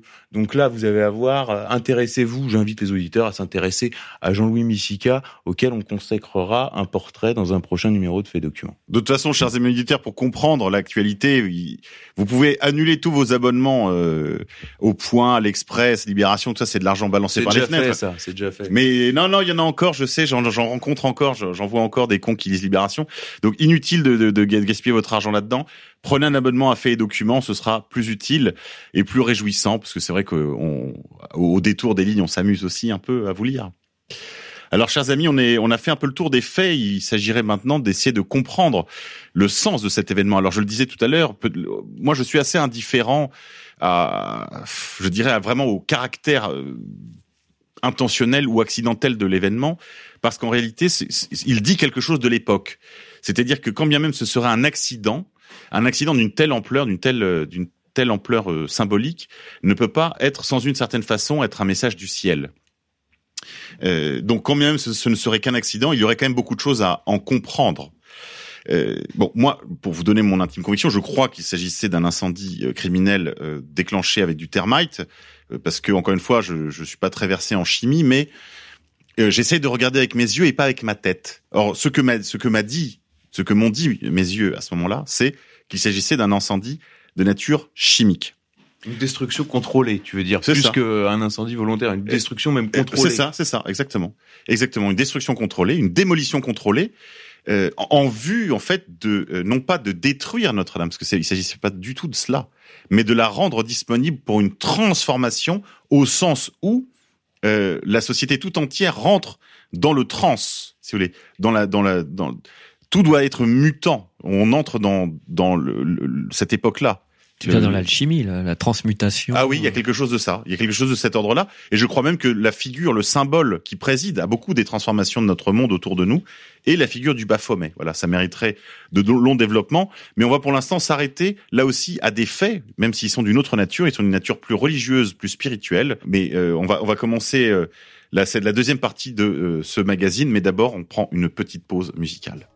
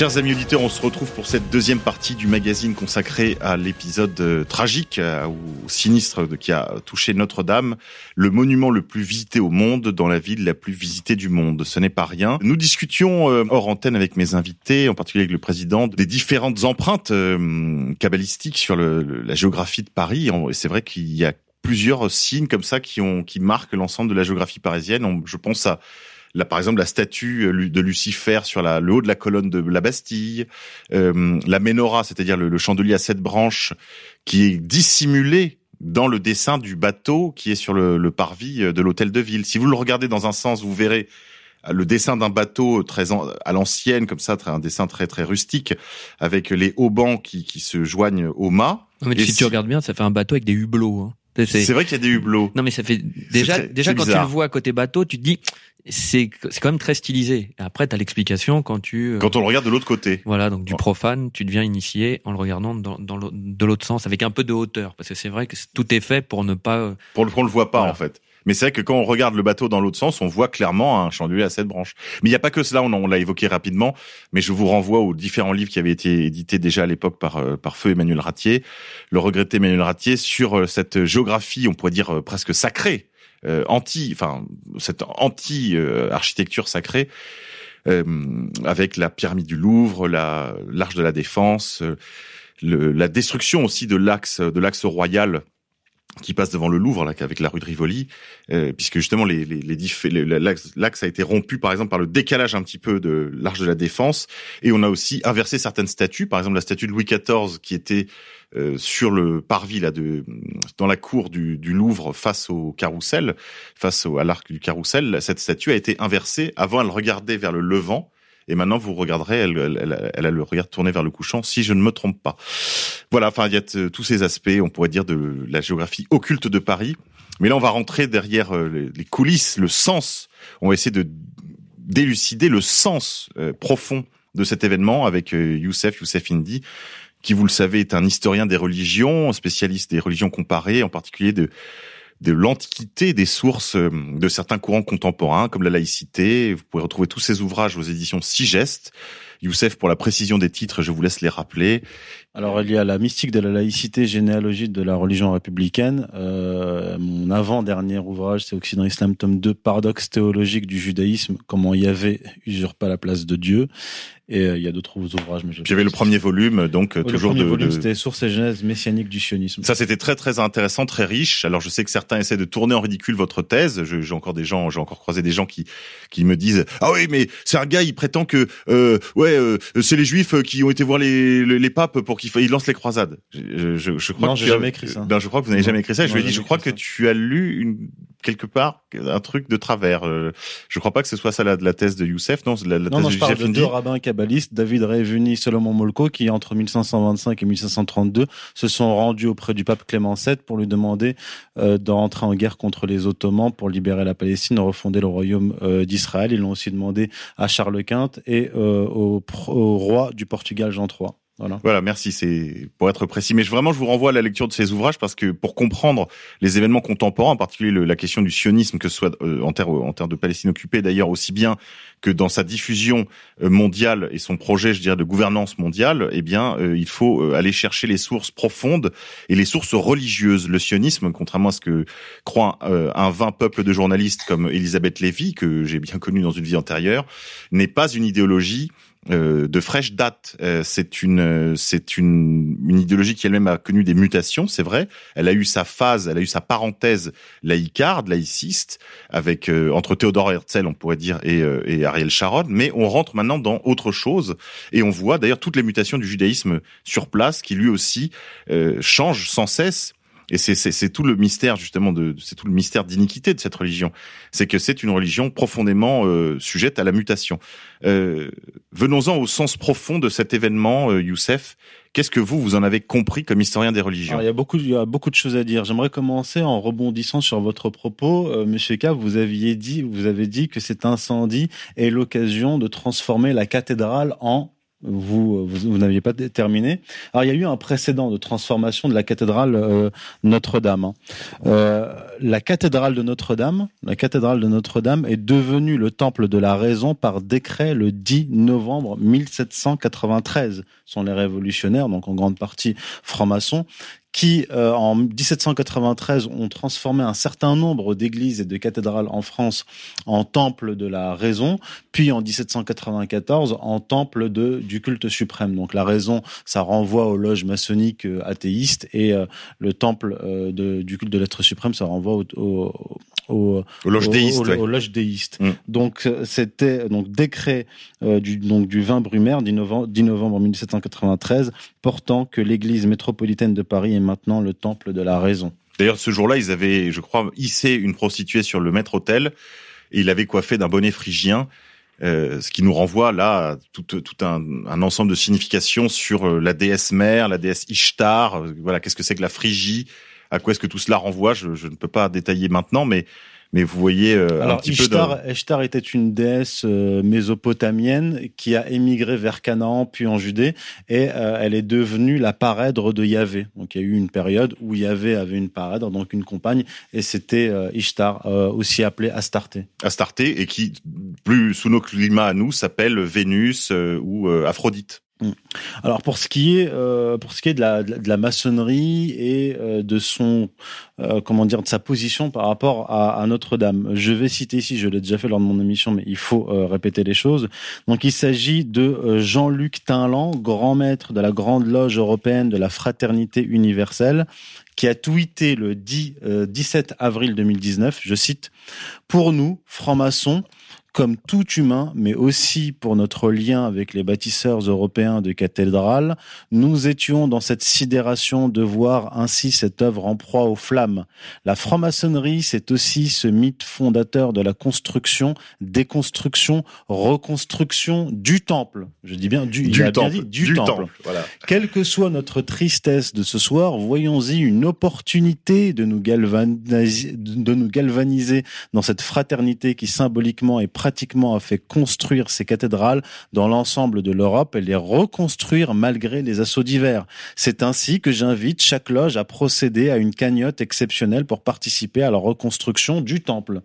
Il dit bien du temple. Je crois que vous allez l'évoquer, mais on ne peut pas penser à la reconstruction du temple, c'est-à-dire la reconstruction du troisième temple de Salomon sur le mont Moria à Jérusalem, sans évoquer immédiatement la contemporanéité de deux incendies, l'énorme sinistre qui va détruire l'essentiel de la toiture de Notre-Dame, et presque à la même heure, euh, la mosquée Al-Aqsa connaît un début d'incendie, aussi, je crois, sur le sur les toits d'ailleurs.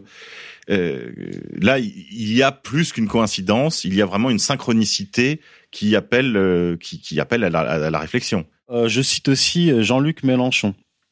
Alors, qui a tweeté le, le soir même, donc euh, Jean-Luc Mélenchon, membre du Grand Orient. Qui était à l'Institut du Monde Arabe avec Jack Lang au moment du et on voit les- le petit selfie avec les, deux vieux complices. et avec la cathédrale en, en flammes. Je suis comme sans doute la totalité de tous ceux qui vivent dans ce pays et dans le monde qui voient ce spectacle sidérant, abominable. Tout va au grand corps qui est là et qui brûle sous nos yeux. Hashtag Notre-Dame. Alors, quel est ce grand corps dont parle euh, Mélenchon? Euh, Donc, il fait allusion à une croyance gnostique. Donc, le gnosticisme très largement irrigué les loges maçonniques. Croyance selon laquelle Dieu, plutôt la divinité, hein, pas le Dieu que nous on connaît, la divinité aurait créé l'univers par des émanations, faisant de son corps le corps du cosmos. Donc là, on est dans une conception euh, panthéiste de, de, de la cosmogonie et de la, et de la cosmologie. Donc les gnostiques, notamment euh, le gnostique helléniste Marc au IIe siècle, parlaient de corps de vérité. Et sur son site internet, Jean-Luc Mélenchon a publié un texte qu'il a écrit et titré Notre, notre cathédrale commune, qui commence par cette phrase Athée ou croyant, Notre-Dame est notre cathédrale commune. Et se termine par celle-ci Je me dis qu'elle ne brûlera jamais tout à fait, il en restera toujours un morceau qu'un être humain voudra continuer vers le ciel. C'est très étrange lorsque l'oligarchie se met à, faire de la spiritualité euh, au journal de 20 heures. hein. Je, veux dire qu'on est toujours un peu, enfin moi ça me laisse un peu euh, pantois si vous voulez, parce que c'est interdit de parler de religion, de choses sérieuses, même d'invoquer le nom de Dieu sur les ondes hertziennes. Euh, mais il leur arrive lors de, de, de très graves incidents comme ça de le faire et ça laisse une impression de malaise. Je sais pas ce qu'il en est pour vous, euh, Vincent. Non, moi je voulais revenir, c'est que euh, là, c'est des membres du Grand Orient, et quand on connaît l'essence même du Grand Orient, qui est une obédience libérale et adogmatique, quand tu lis le communiqué, par exemple, je vais reprendre un, peu le communiqué là du, du Grand Orient, c'est euh, le Grand Orient tient à, à faire part de son immense chagrin devant l'incendie qui a ravagé Notre-Dame. Et quand tu les connais, c'est des bouffeurs de curés. Je veux c'est le chagrin, il est, à mon avis, il est limité. Et ils vont jusqu'à dire Victor Hugo a élevé autour d'elle une cathédrale de poésie, et aujourd'hui, celui qui croyait au ciel et celui qui n'y croyait pas partagent la même émotion et se retrouvent dans le même recueillement qui est universel. C'est presque les mêmes mots que Jean-Luc Mélenchon. C'est-à-dire que là, on, sent que là, c'est des planches qui ont été euh, un petit peu réwritées, ré- réécrites et Non, mais ils sont quand même obligés de mettre ceux qui n'y croyaient Ah oui, pas ah bah oui. pour quand Ah même. bah oui, euh, pour pas trop choquer les, les frangins qui ah eux oui, sont- la- n'ont pas compris. l'essentiel qui eux, n'ont pas c'est compris le C'est projet. surtout le, le- le jeu du ni oui ni non quoi. Il faut pas dire catholique quoi. Oui, celui qui croyait au ciel, celui qui n'y croyait pas, poème d'Aragon. Très belle parole d'ailleurs. euh, J'en chantant la résistance. Oui. Et allez, on va finir avec le communiqué de la, de la Grande Loge de France, Où là, c'est Notre-Dame brûle, ce sont nos cœurs qui saignent. Ah oui, là quand même, là ça. C'est ça- une tragédie. C'est vraiment des larmes de, cro- des larmes de crocodile. Et pareil, mais au-delà, Notre-Dame appartient à l'histoire, elle porte en elle l'universel, elle est le symbole de la connaissance et du génie humain. Quand ils parlent de ça, en fait, ils parlent de leur de leur fraternité euh, à eux là, qui qui c'est vrai, on, cont- on contribue un peu au truc puisqu'ils sont empilés quelques pierres les unes sur les autres, mais je veux dire là, là, c'est vraiment, euh, c'est Oui, et- toujours des trucs à double à double détente en fait, à double. Là, c'est pareil, c'est un langage d'initié. Oui, et ceux qui ne- comprennent et ceux qui comprennent pas. Oui, mais il faut pas non plus confondre, on en avait parlé, la, la, la maçonnerie spéculative et la maçonnerie opérative. À Oui, chaque bien fois, sûr. ils se raccrochent aux bâtisseurs, aux, aux compagnons. euh, Alors que oui, toute la maçonnerie contemporaine, ça a été justement l'œuvre de destruction de ce qu'avaient été vraiment les guildes de tailleurs de pierre, euh, bien sûr. Alors en fait, il faut euh, interpréter ça sur le plan euh, sur la longue durée et euh, dans la perspective de la religion, de la République et de, l'instabilité chronique de, la République. Le problème de la Révolution dès les débuts a été de se trouver une religion de substitution au catholicisme religion sur laquelle, idéologie sur laquelle devait s'appuyer la, la, la République pour être pérenne. Et on a vu, si on, si on fait l'histoire euh, des différents régimes qui se sont succédés de 1789 à, à nos jours, j'ai compté, il y en a 12. Et ça, ça, ce que j'appelle, c'est un bégaiement de l'histoire de la République qui est dû à ce déficit de, De ciment, en fait. de, ciment. Comment euh, unifier le peuple français autour de ce régime? Il faut une religion. C'est pour ça que dès 1793, puisqu'ils sont dans la dans l'impossibilité ou la difficulté d'élaborer une, re- une religion à partir, comme je l'ai montré dans mon livre, d'illuminisme, de cabale, de euh, Laïci, enfin, laïcisé, euh, dé- enfin, démocratisé, exotérisé.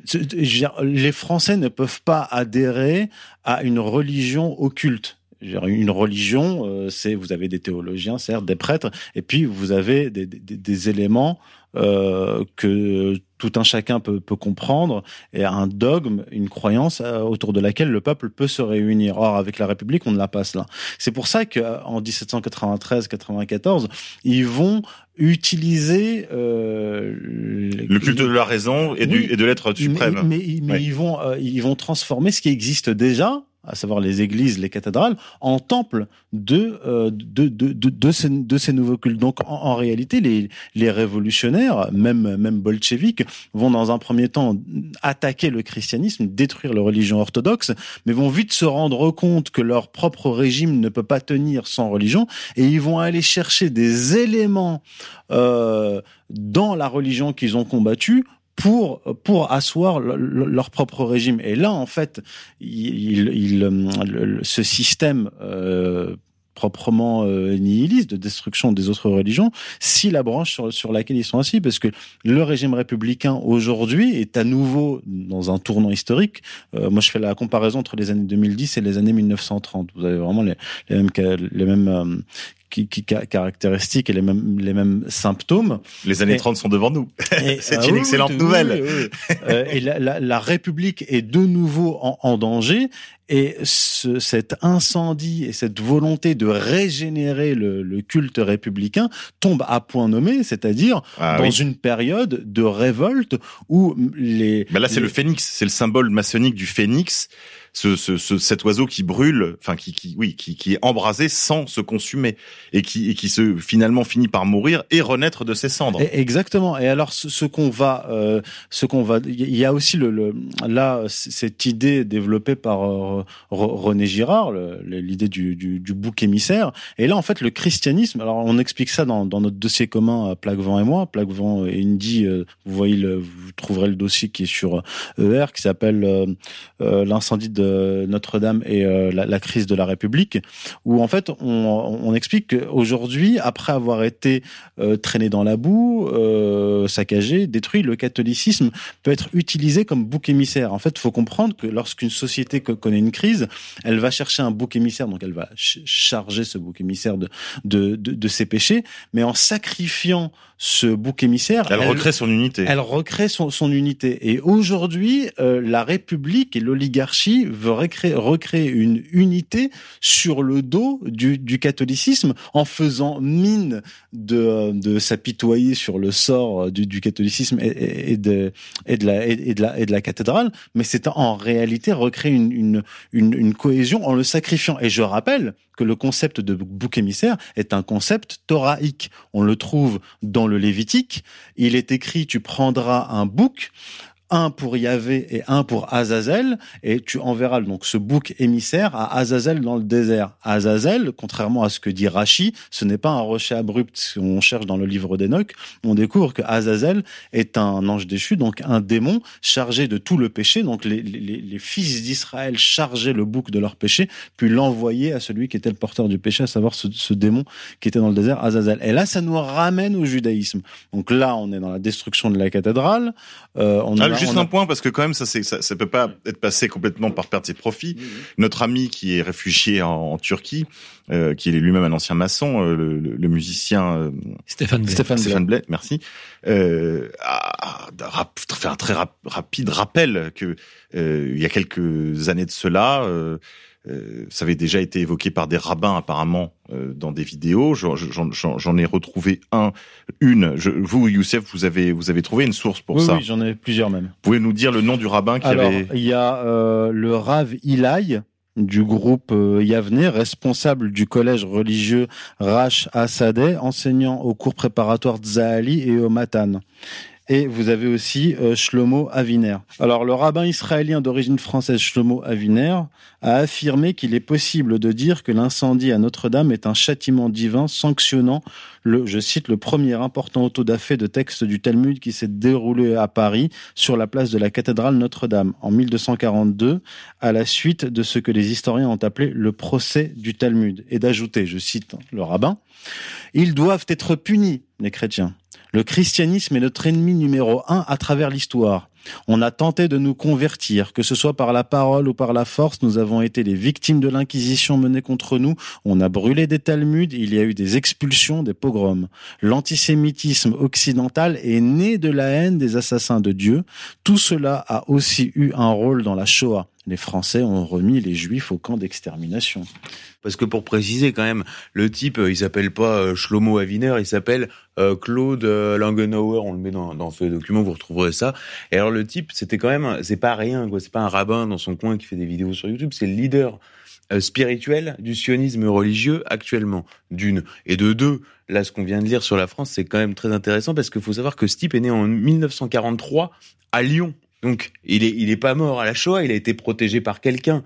Là, c'est vraiment, tu sais, rend, rend, service à Bertrand, tu sais.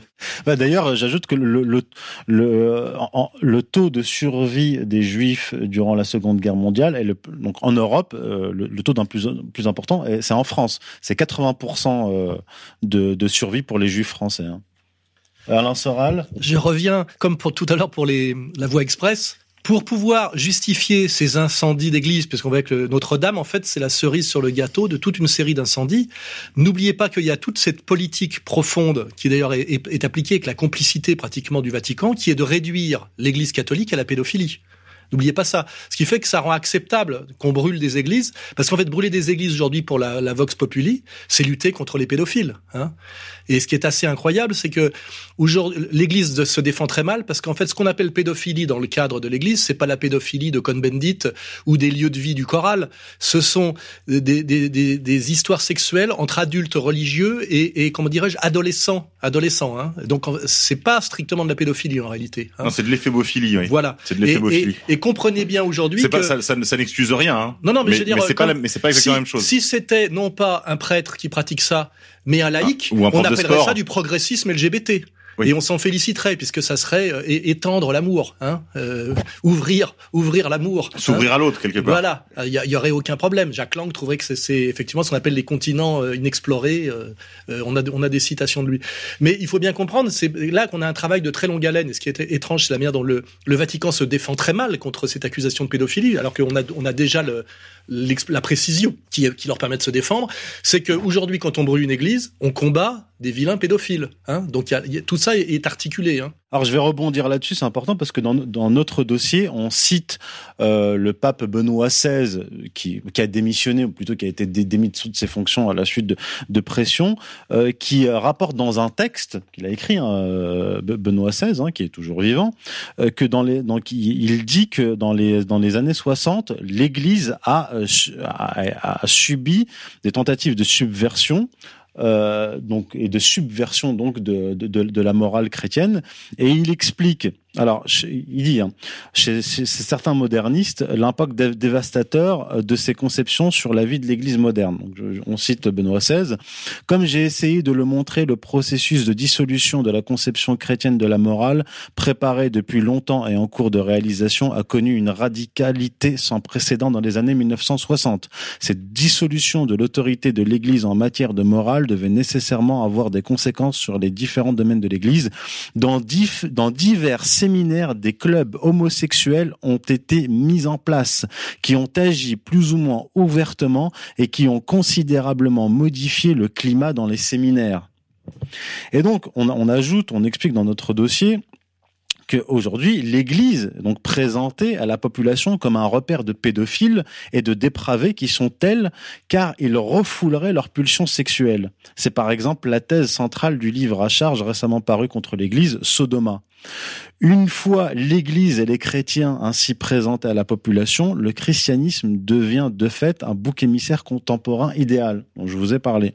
Un bouc émissaire que notre société à la dérive peut dès lors charger de toutes ses fautes avant de le sacrifier pour purifier et régénérer le corps social républicain menacé d'éclatement. Sauf que c'est pas le christianisme, c'est le catholicisme oui, spécifiquement. Oui, le catholicisme spécifiquement. Et qu'on a, on a quand même quelque chose de très contradictoire, c'est qu'au moment où on fait l'apologie publique et républicaine finalement de l'homosexualité, on condamne en fait une église qui aujourd'hui est non pas pédophile mais en fait profondément homosexuelle parce que tous les cas là de de plaintes euh, rétroactives et tardives, ce sont des jeunes garçons pubères hein, et non pas prépubères avec des, des religieux. Donc on est en fait on voit pas pourquoi Ozon euh, s'énerve parce que finalement c'est la religion d'Ozon là qui est qui est finalement mise en avant par. C'est d'ailleurs un peu le fond de la thèse du livre Sodoma. Hein. C'est-à-dire que euh, l'auteur s'en défend sur les plateaux télé, mais quand on le lit, on voit bien qu'il y fait un lien profond entre les problèmes de pédophilie et d'homosexualité, quoi qu'il en quoi qu'il en quoi qu'il en dise par ailleurs. Oui, j'ai retrouvé le nom d'un autre rabbin qui s'est exprimé euh, sur sur le sujet de, de, la, de la destruction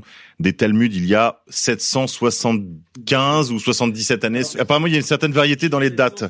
Je, je l'ai dit, c'est 1242 et je, je vous cite euh, le Rav Ilai donc dont, je vous ai parlé, a, a déclaré, je cite, ce n'est pas le premier incendie au sein de la cathédrale Notre-Dame de Paris.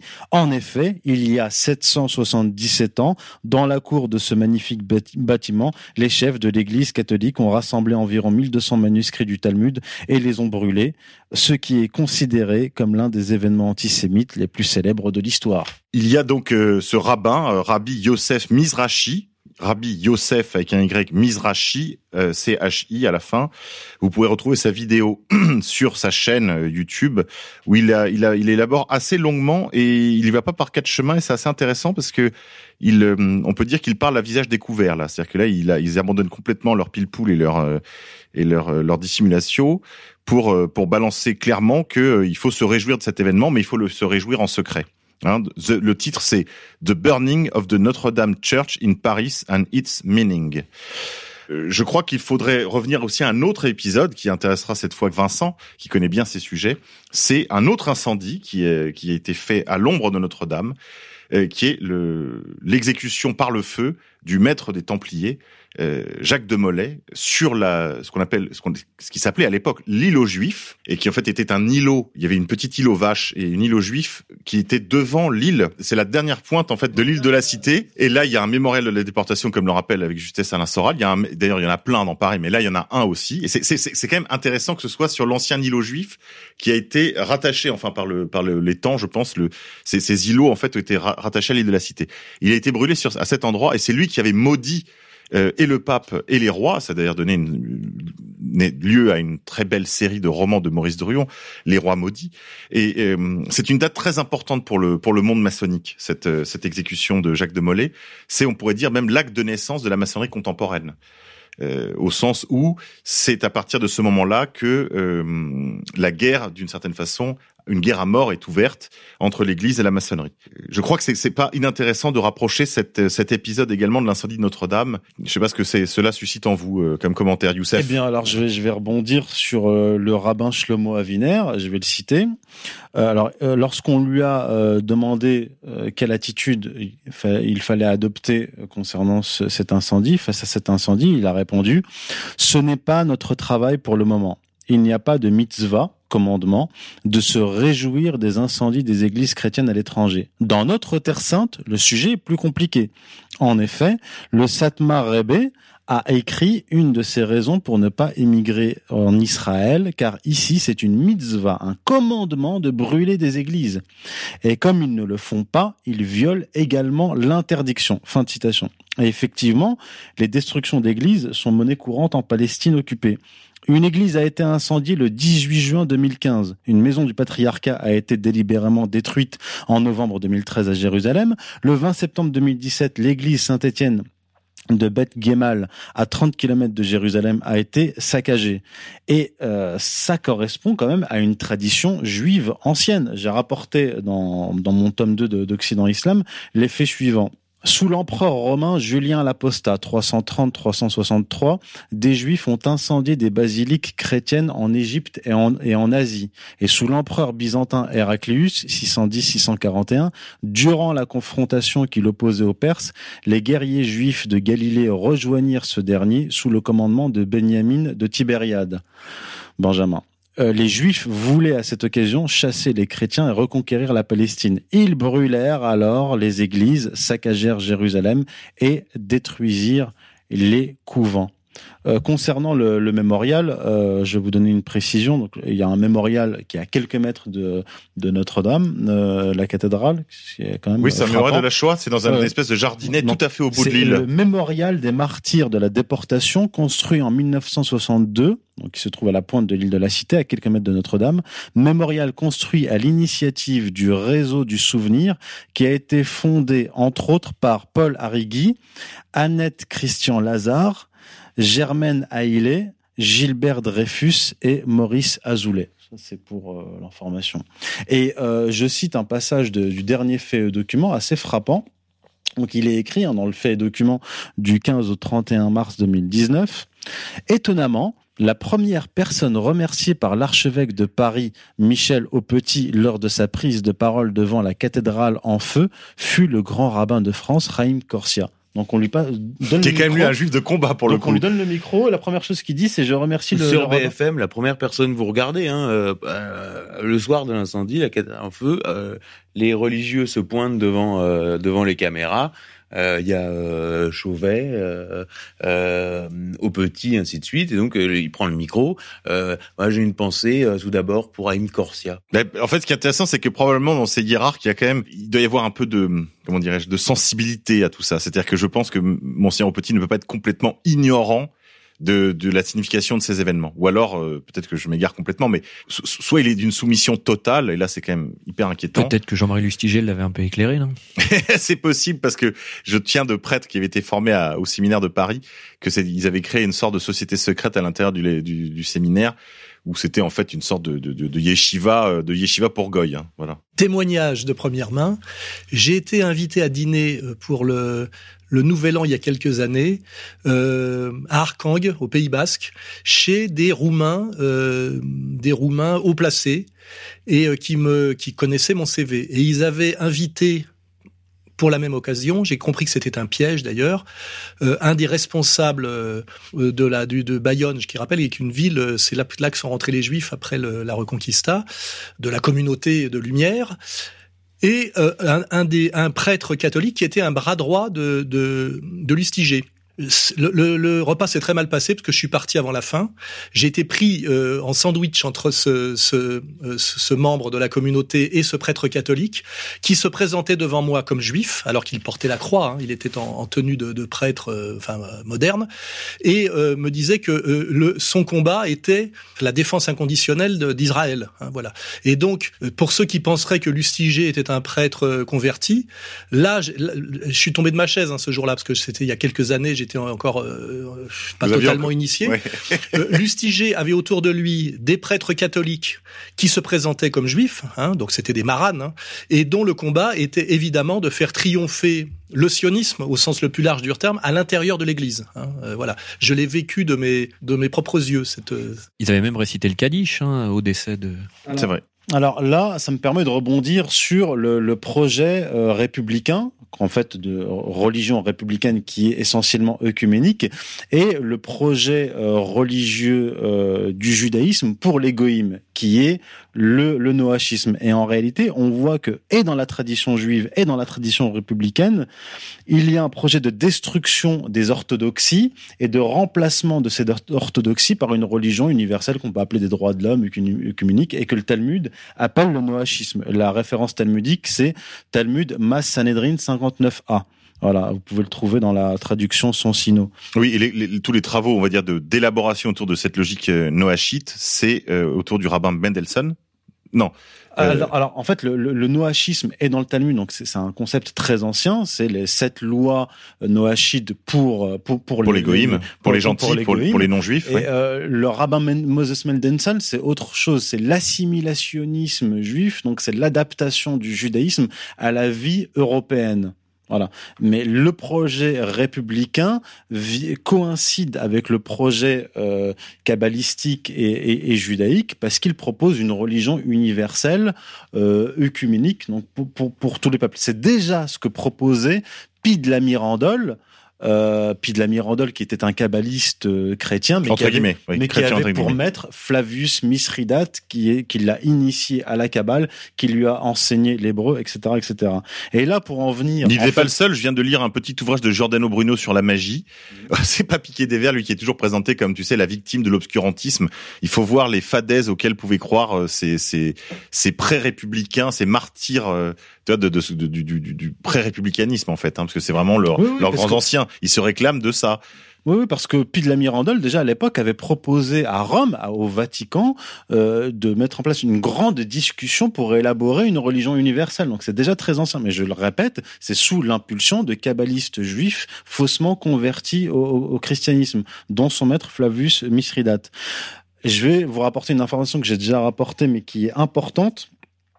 Euh, le site d'information Le Monde Juif a rapporté que le soir même où euh, la cathédrale Notre-Dame euh, est incendiée, je cite le mondejuif.info, des dizaines de chrétiens sionistes rivés en face de la cathédrale Notre-Dame en feu ont entonné une prière dont la mélodie est celle de Ativka, l'hymne israélien. Le titre est Ô prends mon âme. C'est un cantique du milieu du XXe siècle aux paroles écrites par le compositeur protestant évangélique français Hector Arnera, 1890-1972, sur l'air de Hativka, hymne sioniste composé par Samuel Cohen, devenu par suite, par la suite hymne national israélien. Garde l'espérance, ne crains jamais le sort. En silence, résiste et sois fort. Ça, c'est l'adaptation française. Euh, je continue de faire ma mouche du coche. Je suis un peu étonné que, que vous n'insistiez pas sur la symbolique 777, puisqu'effectivement cette euh, cette euh, cathédrale est incendiée 777 ans après qu'on ait brûlé les Talmuds dans sa cour sur ordre de Saint Louis, le, le roi saint. N'oubliez pas. Ah non, le 700 roi, d'après Éric Zemmour, le roi juif quand même. hein. Enfin, oui, ouais, là on pourrait tout tout tout tout se Ah, tout raccorde, est- ah, hein. tout tout, est- tout- s'articule. Ouais. Enfin, en tout cas, le roi saint. Hein, Oui, euh, voilà, c'est pas rien. Hein. Absolument. Euh, 777, je crois que pour les gens qui sont versés dans l'ésotérisme, la symbolique, euh, tout ce qui est, tout ce qui est un peu Oui, ça veut dire quelque chose. Ça, ça renvoie à la numérologie euh, kabbalistique. On appelle la guématrie, ouais. Ouais, voilà. Alors euh, la, la signification exacte de 777, je saurais pas vous dire, mais euh, mais effectivement, disons que c'est un, un, un nombre maître. Voilà, en, en numérologie. Hmm. En tout cas, on euh, peut dire qu'il y a ni oubli, ni- si c'est le cas, il y a ni Il y a oubli ni ni pardon. pardon, euh, ni pardon, ni, ni oubli. Et pour, Et, ben, et justement, et justement, au même moment, vous l'avez dit, au même moment où brûlait Notre-Dame, un feu s'est déclenché dans la mosquée d'Al-Aqsa à Jérusalem. Alors pour être précis, le feu a endommagé une loge de garde au-dessus d'une salle de prière. Le, le, le feu a été maîtrisé euh, rapidement. Selon, selon ouais, là-bas, là-bas, il faut dire que les mecs, c'est des blédards, ils ont rien, mais ils ont quand même réussi à éteindre l'incendie. Ouais, ouais. Je pense que le projet, c'était quand même de tout brûler. Hein. Non, mais parce qu'il faut être honnête, là. Ça, c'est, tu sais qu'il y a plus de 200 attentats par an pour détruire les mosquées, les, les mosquées sur les esplanades. Bah, on va, on va, on va en parler. On va y venir, on va y venir. Donc, selon le WARF, la fondation islamique sous contrôle jordanien, euh, qui gère le site, ceux qui rapportent l'information, entre autres, euh, mais ça a été rapporté par euh, le New, euh, Newsweek, je crois. Il a été euh, rapidement donc éteint. Après, euh, d'après cette organisation, à prendre avec des pincettes, l'incendie aurait été provoqué par des enfants en train de jouer, sans plus de précision. C'est c'est euh, c'est quand même un peu gros. Alors, la mosquée d'Al-Aqsa se trouve précisément à l'endroit où les Israéliens veulent reconstruire le temple, c'est-à-dire le troisième temple de Jérusalem. Ils appellent Beth Amikdash. Et euh, donc euh, c'est la Med- Bet Amikdash en, en, en hébreu, ça veut dire la, la maison euh, sainte. Beth, la maison euh, ou la chambre, Mikdash, c'est euh, sainte. Et ils ne cachent pas leur volonté de détruire la mosquée. L'Institut du Temple a été créé en 1987 par le rabbin Yisraël Ariel en vue de ce projet de, construction du troisième temple. Tous les objets liturgiques, je précise, tous les objets liturgiques du futur temple sont prêts. Tout. La maquette est prête. Mm. En novembre. les vêtements. D'ailleurs, ils ont commencé certains, certaines choses. Je sais pas si tu as vu ça. Le- sur la chaîne officielle sur YouTube du de l'Institut du, du Mont du Temple, on peut voir les des des, Oui, oui, des, des- des dédicaces en fait. Ils commencent à faire des dédicaces de pierres, de ceci, de cela. Ils sont habillés d'ailleurs comme à l'époque. Enfin, Il n'y a pas de concours international là pour ce, cette reconstruction. ah non, non, non, non, y a là, là, par contre, on fait selon le plan. On fait selon le plan, euh, Xav. c'est Iram là. voilà, là c'est. Iram, c'est pas euh, machin là, comment il s'appelle euh, Alors, en, en novembre 2016, je le rappelle, en novembre 2016, le rabbin Hillel Weiss, porte-parole du Sanhédrin, parce qu'il faut le savoir, le, le Sanhédrin a été reconstitué hein, en Israël, interpellant Vladimir Poutine et Donald Trump, déclarait, donc je cite le rabbin, porte-parole du Sanhédrin, nous sommes prêts à reconstruire le temple. Les conditions politiques actuelles dans lesquelles les deux dirigeants nationaux les plus importants dans le monde soutiennent le droit juif à Jérusalem comme leur héritage spirituel sont historiquement sans précédent. Donc reste aux Israéliens de détruire la mosquée d'Al-Aqsa, puis reconstruire le temple et réaliser la prophétie biblique. Parce que certes, il y a le projet noachide qu'on a déjà dans, dans, le Talmud, qui a évolué, qui est, qui qui est actualisé, mais déjà dans la Bible hébraïque, vous avez des passages qui renvoient à ce noachisme, c'est-à-dire euh, cette religion de prêtres qu'est le judaïsme, qui intégrera, mais à un niveau inférieur, les euh, les goïms. Donc je cite donc livre donc de la Bible hébraïque Zacharie 8 22 23 de nom donc c'est eschatologique hein, c'est une promesse. De nombreux peuples et de puissantes nations viendront rechercher Yahvé à Jérusalem et rendre hommage à Yahvé. Ainsi parle Yahvé, en ces jours-là, dix hommes de toute langue, de toute nation saisiront le pan de l'habit d'un seul individu yéhoudi, juif, en disant, nous voulons aller avec vous, car nous avons entendu dire que Dieu est avec vous. Si je veux une fois de plus euh, ramener ma fraise et faire un peu de synthèse, je rappelle que la reconstruction du troisième temple, dit temple de Salomon, est aussi le projet terminal de la franc-maçonnerie. Absolument. Quand il parle de reconstruire le temple, C'est là qu'il y a, de- y a convergence il parle. oui. Et que aussi, l'activité actuelle du judaïsme est bien ce qu'ils appellent l'achèvement de la destruction de la, de- du quatrième empire. Hein. Et Et le quatrième empire, c'est Édom, c'est Rome, c'est-à-dire euh, la chrétienté et l'Europe. Hein. Donc là, euh, tout ça n'est pas du complotisme. Hein. Euh, je rappelle qu'au tribunal, j'ai été condamné pour incitation à haine raciale pour avoir amené un DVD sur lequel j'avais compilé tous les prêches de euh, rabbins francophones et français, dont certains dans des conférences à Neuilly-sur-Seine, dans des salles municipales, qui se réjouissaient de l'imminence de la troisième guerre mondiale en poussant euh, ce qu'ils appellent Gog et Magog euh, les les les chrétiens euh, russes et les chrétiens américains à s'affronter directement euh, en Syrie et on voit bien que Damas est un lieu sacré dans la dans l'eschatologie hein. C'est le Et, Rav euh, Dinovitz, la conférence de Rav Oui Dinovitz. oui oui et j'ai été condamné euh, pour incitation à la haine parce que j'avais montré euh, quand même ces rabbins qui se réjouissaient de l'imminence de la troisième guerre mondiale qu'ils essayaient de hâter par une double conflagration, euh, euh, destruction des chrétiens en, en, en faisant s'affronter les Russes et les Américains qui sont les deux grands peuples chrétiens, je le rappelle, comme l'étaient d'ailleurs les Allemands et les Français, et aussi se servir de l'islam pour a, a, euh, amener le chaos total en Europe et aussi une autre guerre, non pas sur un mode est-ouest, mais sur un mode on va dire nord-sud, hein, pour simplifier, qui est une guerre euh, chrétien contre musulman, guerre à laquelle travaillent à la fois Finkielkraut et Zemmour ouvertement aujourd'hui. Ça, c'était le rabbin Touitou, qui est, d'ailleurs le frère du propriétaire du Bataclan, ça dit en passant. Oh et enfin, tout ça, nous situe le, tout ça nous situe le contexte.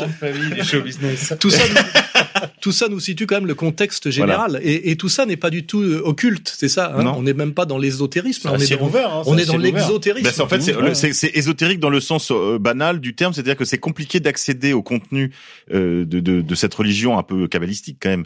Donc c'est vrai que c'est difficile de rentrer, mais en fait, une fois qu'on commence à avoir les premiers mots de vocabulaire, on, on, on, on rentre assez facilement dans le projet. D'ailleurs, je vais peut-être raconter une petite anecdote. Dans le cadre de mes activités professionnelles, j'ai été amené à assister à un tout petit bout de conférence d'un rabbin devant une quinzaine de jeunes gens entre 15 et 25 ans. Euh, tu sais, des, espèces de cours du soir, tu vois. On pourrait dire le caté pour adultes. Euh, bon.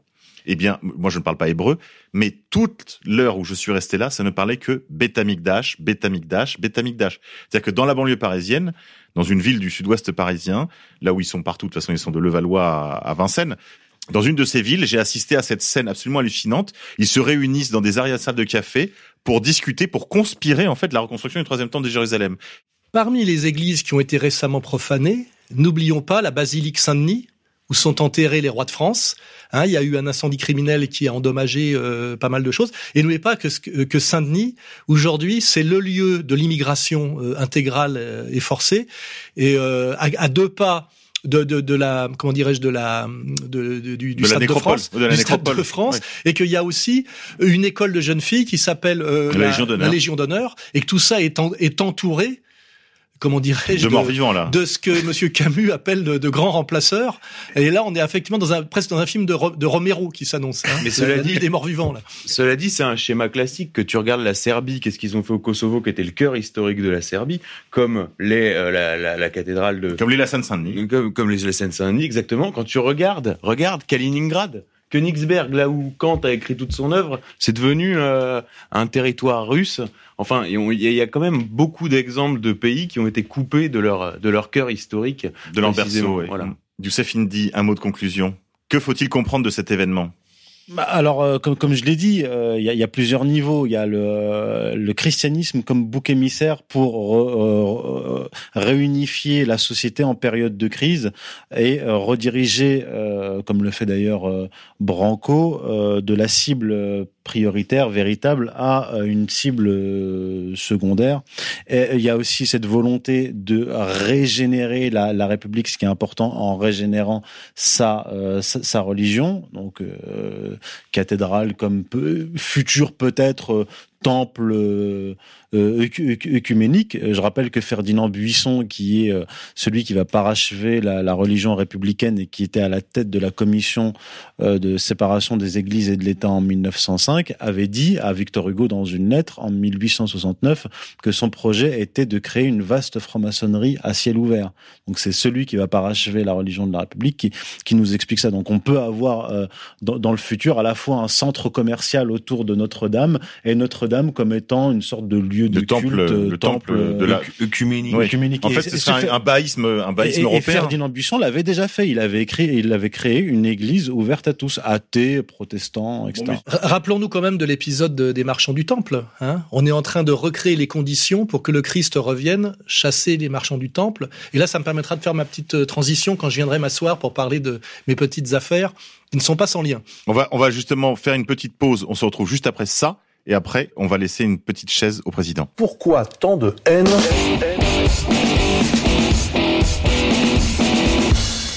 On se retrouve pour cette troisième partie d'émission avec le président Alain Soral, président d'égalité et réconciliation, pour qu'il nous donne quelques nouvelles de son actualité judiciaire qui n'est pas sans lien avec le sujet précédent. C'est pour ça que j'étais là et que j'ai apporté mon grain de sel, comme vous savez que je, je ne peux pas m'empêcher de le faire. Euh, Rappelez-vous que le jour même de l'incendie de Notre-Dame de Paris était annoncé euh, par les tribunaux non seulement ma condamnation à un an de prison ferme, mais avec mandat d'arrêt, ce qui était d'ailleurs totalement illégal au regard du droit français, qui ne peut accepter un mandat d'arrêt que pour du droit pénal ou du droit militaire. Hein. Ça a été euh, explicité depuis. Mais il y a quand même euh, concordance. Alors, euh, je veux pas péter plus haut que mon cul, comme on dit, mais enfin, c'est intéressant de faire remarquer. Et aussi, la semaine d'avant, on avait lancé euh, avec Dieudo, en profitant d'un événement catholique qui était la journée du pays réel, euh, les Gilets jaunes canal historique avec la croix du Christ, avec ce slogan assez provocateur contre le CRIF, le Christ. Hein voilà. Donc tout ça quand même crée un, un climat général.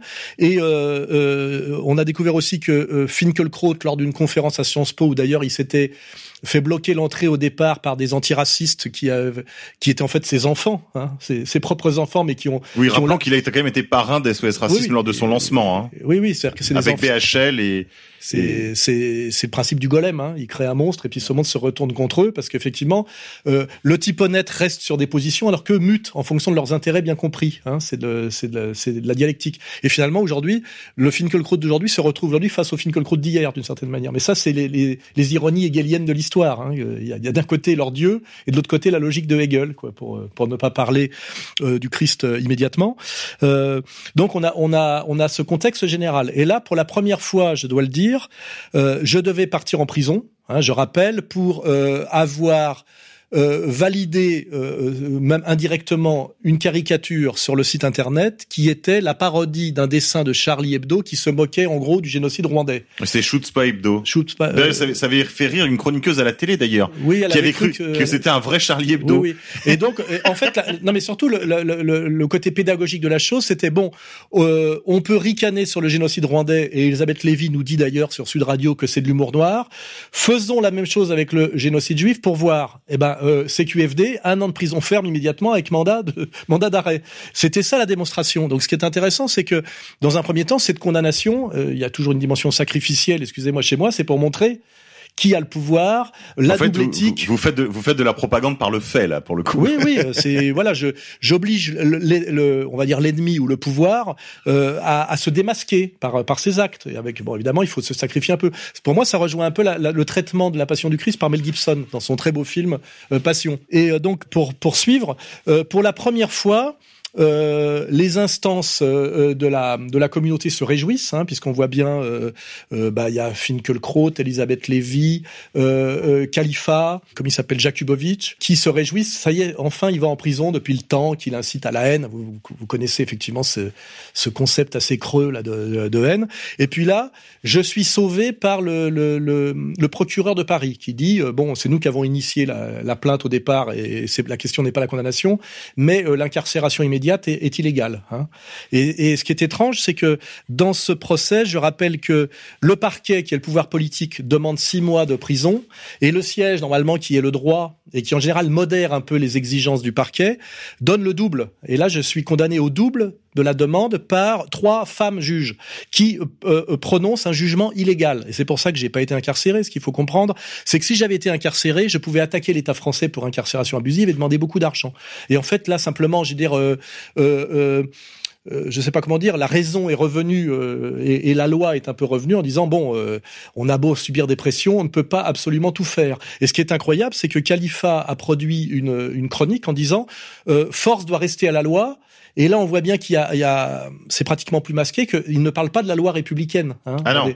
On n'est pas chez Montesquieu la séparation des pouvoirs. C'est comme l'avait dit Aziza, notre notre justice à nous va passer. Et là, pour la première fois, leur justice à eux ne passe pas. Hein, euh, voilà, et on rappelle le droit, ce qui veut pas dire que mes persécutions s'arrêtent, hein, puisque je rappelle que là j'ai pris quand même un an de prison ferme, c'est juste l'incarcération immédiate qui n'est pas qui n'est pas euh, possible, ouais. surtout qu'on est en première instance, il y a l'appel, mais j'ai déjà pris un an de prison ferme ailleurs, j'ai je sais pas combien de procès encore en cours, mais euh, on peut remarquer que c'est ma deuxième petite victoire. La première, c'était que après être allé en cassation grâce à Maître Villiers que je salue, qui mène un combat euh, de fond, qui n'est pas un combat d'avocat au sens euh, méprisable du terme. J'ai aucun respect pour les avocats. Euh, en général, ce sont des êtres superficiels qui pratiquent une, une logique dialectique euh, qui a, dont on connaît l'origine. Lui, c'est un juriste. Hein. C'est un juriste au sens le plus respectable du terme. Il, il mène un combat de juriste. Et il faut rappeler que lui aussi a été condamné. Oui, euh, effectivement. Oui, c'est quand même des violations des droits de la défense. On a été, les gens ne comprennent pas tellement c'est compliqué. On a été condamné euh, à de la prison ferme euh, euh, par rapport à un autre pro- pour cette, nous être défendus sans plaider coupable procès. lors d'un autre procès. C'est-à-dire que, étant donné que j'ai- dit clairement, le problème ce n'est pas moi, c'est vous au parti civil, ce qui a qui a fait monter d'un cran cette violence contre moi, parce qu'il faut bien comprendre que dans ce genre de procès pour blasphème, euh, ce qui est demandé, c'est C'est venir à récipicence. c'est oui, voilà, c'est de c'est Bah, de, de- demander pardon. De hein, faire comme Dieu donné, faire des excuses. voilà, c'est de faire des excuses. Quand vous, vous tenez bon, alors vous pouvez vous tenir bon en, en comment dirais-je, en, en bottant en touche d'une certaine manière, on m'a mal compris ou. Mais moi, j'ai obtenu, grâce d'ailleurs à l'aide de Youssef Indy ici présent et d'autres, euh, j'ai euh, opté pour une, une défense de rupture. J'ai dit selon les valeurs républicaines, parce qu'en plus je me suis appuyé sur le droit républicain et les valeurs républicaines, égalité, liberté, fraternité. Selon ces trois concepts fondateurs, le problème ce n'est pas moi, c'est vous. Et là, on est, on a changé d'échelle, hein, on est passé dans autre chose. Et immédiatement la réponse c'est il faut absolument le foutre en tôle, parce que c'est la première fois, je crois, que quelqu'un quelqu'un leur tient tête radicalement selon les, valeurs qui, les- qui leur permettent de m'attaquer, puisque c'est au nom des valeurs de la République qu'ils m'attaquent, au nom de l'antiracisme, euh, de la protection des minorités, euh, etc., etc. Je suis même pas sur le terrain religieux, hein, je suis sur, c'est là où je je joue fin, c'est-à-dire je dis voilà, selon les valeurs de la République, même si je pense que je démontre par là qu'elles sont une, une escroquerie ou qu'elles sont à double, à double niveau de lecture, même à triple niveau de lecture, on l'a démontré tout à l'heure. Euh, je suis dans le droit. Hein. Et là, euh, finalement, ça aurait dû valoir ma condamnation, euh, je dirais, à mort, d'une certaine manière. C'est ce qui a été demandé, hein, euh, incarcération immédiate. Je le rappelle, pour un dessin humoristique qui n'est pas de moi et qui parodie dans un parfait esprit Charlie, un dessin Charlie, et qui en plus n'est pas révisionniste au premier degré. Hein. Euh, il n'y a pas de contestation de quoi que ce soit. C'est toujours euh, de dire qu'on est dans le sous-entendu parce qu'on a tellement élargi la loi Guesso Ah bah là maintenant c'est Orwell, c'est-à-dire que là c'est crime pensé. Là Oui, vous êtes arrière-pensée. Crime arrière-pensée, Crime voilà. d'arrière-pensée. Et donc là, je suis sauvé par le pouvoir politique à travers le parquet et même euh, comment dirais-je le procureur de la République qui a été nommé récemment par Macron euh, euh, rappelle le droit à Monsieur Khalifa ce qui est quand même Dans euh, une tribune, vous me disiez. dans, une, tribune. qui fait face à une autre tribune. Hein, voilà. Et et donc déjà, je, je, je suis étonné de tout ça et mon avocat aussi, surtout que nous, on nous communique rien. C'est-à-dire que quand on va au greffe, ils ne nous disent rien. C'est-à-dire que on dirait qu'ils ne supportent pas de nous dire à nous la réalité des choses. On doit, on doit, on l'apprend par la Par, presse par le journal, et par un journaliste qui travaille correctement. C'est un miracle qui a dit à peu près la réalité. euh, parce que les, parce que d'habitude, l'AFP qui produit le, euh, qui permet fil, au oui. peuple d'accéder, soi-disant, à, à, à une justice qui est censée être populaire, mais en fait qui est une justice d'exception et qui pratique le huis clos déguisé, puisque personne, n'a on n'a pas le droit de médiatiser les procès, ce qui changerait tout, hein, de filmer les procès pour les pour les diffuser sur Internet, ça, ça changerait tout. Euh, euh, pour la pour la finalement, on a euh, l'institution qui rappelle le droit à la communauté, euh, la communauté juive organisée, qui s'est habituée depuis quelque temps à être systématiquement obéie. C'est-à-dire qu'avant, il y avait un signalement. Alors ce signalement vient soit de maître Lilti, un membre de la communauté, soit aujourd'hui, maintenant, ils ont monté la DILCRA, hein, qui essaye, qui est un masque. carrément un, un truc d'État. c'est-à-dire Oui, mais c'est pour que ce soit un peu moins visible Ouais. que c'est le, le CRIF Mm. et la et la LICRA. On pourrait rappeler l'historique de la LICRA, mais bon, euh, on l'a déjà fait suffisamment de fois. Et euh, et, et là, donc, euh, euh, l'institution rappelle le droit à la, à la communauté organisée, qui d'habitude, effectivement, euh, a, a- a simplifié les procédures. C'est-à-dire qu'avant, il signalait, j'étais convoqué devant un, un juge d'instruction qui décidait ou pas en fonction du droit s'il fallait poursuivre. Avant, c'était comme ça. Ils ont supprimé cette étape, c'est-à-dire le signalement vaut procès immédiat et le procès vaut co- condamnation en dépit du droit. Et mon travail, le travail de mon avocat n'est pas de- d'essayer de, me faire, euh, euh, comment dirais-je, relaxer en faisant ce qu'on appelle teshuva, parce que c'est ça qui est proposé. C'est d'ailleurs pour ça qu'il a été co-condamné avec moi. C'est pour m'avoir bien défendu, hein, parce que normalement il doit mal me défendre. Hein. Oui, il doit, vous- il doit bien vous défendre dans leur sens, c'est-à-dire vous conseiller de vous coucher. En Bah, fait. procès de Moscou, Voilà. c'est-à-dire euh, ou dans les films euh, un peu un peu drôles. Il y a, il y a ça dans, dans comment s'appelle euh, le film américain sur euh, l'effondrement de la démocratie, la idiocratie. On voit le, Oui, l'avocat est condamné aussi. ouais. L'avocat dit il faut absolument le condamner hein, et tout le monde applaudit et c'est à peu près ça. Hein. Donc euh, euh, pour la première fois ça a bougé. Le, le, le parquet qui est le pouvoir politique me protège un peu par rapport au siège qui lui euh, euh, émet un jugement illégal, alors que normalement euh, le siège c'est le droit, hein, faut et c'est la séparation des pouvoirs. Et là, divine surprise, c'est le cas de le dire, j'étais en, en, en appel pour un autre procès parce que j'ai tous les procès les plus violents que j'ai contre moi. Je rappelle que c'est des condamnations aussi à des très fortes sommes d'argent. Ce n'est jamais sur mes écrits ou mes vidéos qui sont très articulés, très argumentés, mais c'est toujours attaqué en biais par des dessins humoristiques depuis quelque temps qui ne sont pas de moi. Euh, Et produits- je rappelle que vous n'êtes pas euh, directeur de ils publication du condamné site. parce que je ne l'étais pas et que je devrais l'être. Hein, Ça aussi, c'est marrant. C'est un déni de justice totale. C'est un déni de justice Oui, ils, ils m'ont tordu le bras pour que je sois directeur de la publication de fait, et ils m'ont condamné deux fois pour ne pas l'être et parce que je devrais l'être. non mais il faut voir le- le- la- la- le- l'acharnement. Et, et donc euh, on avait été condamné là, moi, euh, le site et même pour une fois le dessinateur, parce que d'habitude je suis condamné pour avoir diffusé des dessins, même si c'est pas moi qui les ai fait qui les diffuse, qui ne sont eux-mêmes pas attaqués.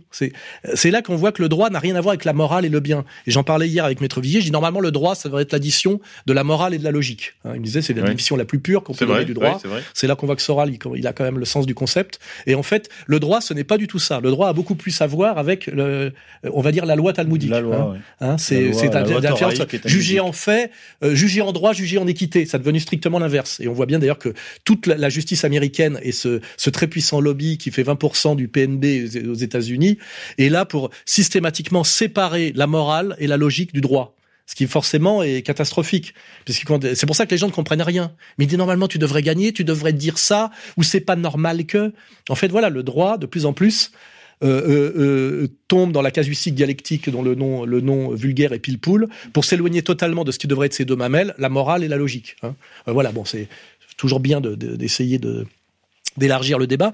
Et là, euh, hier, euh, mon avocat m'appelle, il me dit normalement, on était en appel pour une condamnation euh, qui, qui, qui d'ailleurs avait pour les par- parties civiles Monsieur Golnadel, qui a une double casquette. Hein, on est toujours pareil. Il est, euh, il, il- anime euh, euh, un site internet national qui s'appelle La France Libre, mais par contre, il est aussi le patron et partie civile dans mes procès d'un truc qui s'appelle Avocats sans frontières. C'est-à-dire qu'il défend la frontière d'un côté. Il défend la, mais- fron- la frontière de Gaza, ouais. oui, oui. Mais de l'autre côté, il est sans frontières et il attaque systématiquement euh, un patriote français comme moi. hein, vous pouvez le- Donc c'est là qu'on appelle ce qu'on appelle la double éthique, la double D'ailleurs, on s'attendrait d'une association qui a pour titre Avocats sans frontières qu'il se porte au secours gratuitement de personnes persécutées.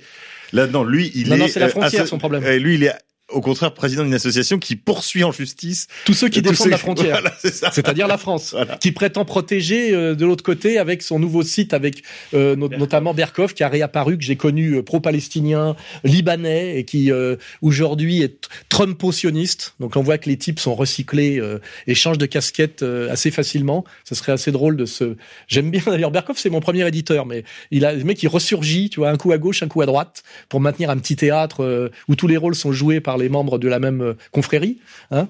Euh, c'est un peu ça le but. Et donc là, mon, mon avocat m'appelle et tu sais, il me dit incroyable en appel sur le, ce dessin pour lequel on avait été condamné. Alors je rappelle que on avait reproduit sur le site un dessin humoristique d'un dessinateur qui s'appelle Zéon, qui est un de nos amis, qui avait gagné un concours de dessin euh, Charlie, mais sur un euh, Charlie dans un contexte Dans- iranien Dans un autre continent. dans un autre contexte, dans un autre continent moral, comme euh, on pouvait le dire dans le temps, euh, euh, qui était une caisse enregistreuse, très très beau dessin d'ailleurs, avec marqué 6 millions, vieille caisse enregistreuse de type un peu film de Far West là. Hein.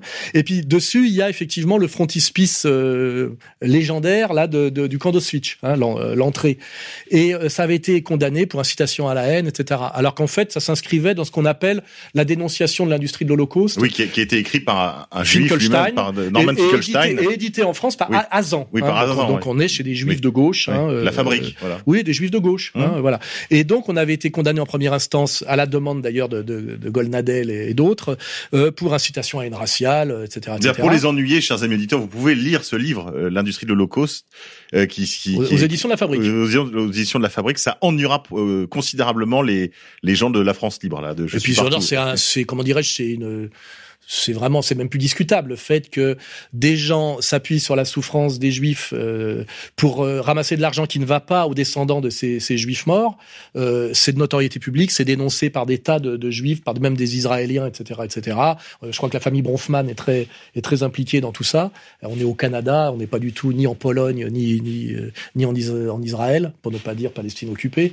Voilà. Et donc on appelle, on gagne puisqu'on a fait appel, euh, on gagne, on est totalement relaxé, c'est-à-dire que ce dessin n'est pas une incitation à la haine, ni explicite ni implicite, parce qu'ils ont rajouté, je crois, dans la loi que maintenant il y avait l'incitation à la haine implicite, je crois. hein.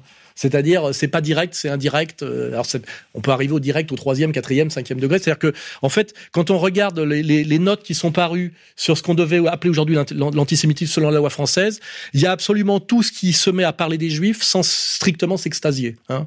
Ça serait bien d'ailleurs qu'on en fasse une étude de texte. C'est plusieurs pages hein, de texte. Tout est dedans, tout, tout. Je veux dire, euh, évidemment, la critique d'Israël. De toute façon, vous savez qu'il nous prépare une loi. Il nous prépare une loi qui fera la synthèse de toutes ces Ah ben, avancées. euh. euh, oui, pour pour rebondir, ce que demandait Khalifa en fait, parce qu'en fait ils ont ils se sont étonnés que je ne sois pas incarcéré. Après ils ont dit ça aurait dû, puis après ils ont dit oui voilà la faute à la faute à quoi À la loi. C'est parce que la loi dit encore que ce qu'ils appellent euh, l'antisémitisme et l'incitation à la haine, constatation un délit de crime, presse. Ouais, c'est un est délit de un presse. délit de presse, très 17e chambre, 13e chambre, et non pas un délit de droit commun. Et que donc on est encore dans ce qu'on appelle euh, du, de, de- de- du délit d'opinion. Déjà normalement il ne devrait y pas y avoir de délit d'opinion, mais comme vous dites, ce n'est pas une opinion, C'est un délit. c'est un délit. Là, ce qui est, c'est fort. On est, en- on est dans la destruction de la logique hein, avec ces gens. C'est ça qui est, ça va au-delà même de, de tout ce que. Enfin, quand j'ai parlé de destruction du logos, c'est abrutir les gens, leur faire perdre complètement le sens de la raison et de la morale. Hein. Hein, C'est, c'est les rendre, euh, comment c'est, ivres, tu sais, dans la bouteille d'alcool, là, tu vois. euh, euh, et euh, et donc là, on a gagné en appel à 100%, c'est-à-dire que ce dessin n'est pas une incitation à la haine. En fait, euh, euh, et d'ailleurs, euh, mon argument, c'était, il y a bien marqué sur la caisse 6 millions, ce qui est très généreux de notre part, hein. Euh, parce qu'effectivement, euh, on aurait pu tenir compte de toutes les, les comment dirais-je, les, les, les rectifications Oui. qu'il y a eu par rapport à l'immédiate après-guerre. Parce que Oui. j'avais rappelé à un moment donné que 6 Oui. plus 3, normalement, ne f- 6 moins 3 ne fait pas, ne fait pas 6. Mais bon. Bah, mais, non, mais il y avait, il y avait quand même dans le film La Nuit et brouillard euh, aussi le chiffre de 9 millions. De que moi j'avance toujours. C'est comme ça je suis. Vous voyez, je prends Bah, moi, 3 c'est ce que je dis au tribunal. Je dis mal. Je pense que quand on me dit vous comptez ces millions, je dis je pense que c'est plus, mais la loi Guesso m'interdit de le dire. Puisque la loi Guesso, Oui, c'est c'est- 6. c'est six, voilà. Qui est un chiffre symbolique. Toi aussi, tu qui es un spécialiste, qui, qui ressort régulièrement dans la, dans, dans toute cette Bah symbolique. oui, pendant l'entre-deux-guerres, il y a eu Non, plusieurs. mais même, non, non, le 6, 6, 6, Ah oui, 6, ah oui, ce ah chiffre 6 Ah est un chiffre, un chiffre euh, symbolique et religieux qui réapparaît systématiquement comme 7, 7, 7, 6, 6, 6. Là, on pourrait demander à Jovanovic ou à Stéphane Blais. Euh, c'est pas pour rien que c'est 6, quoi. Hein. Je veux dire, il faut que ce soit 6, hein, parce qu'il y a toujours une.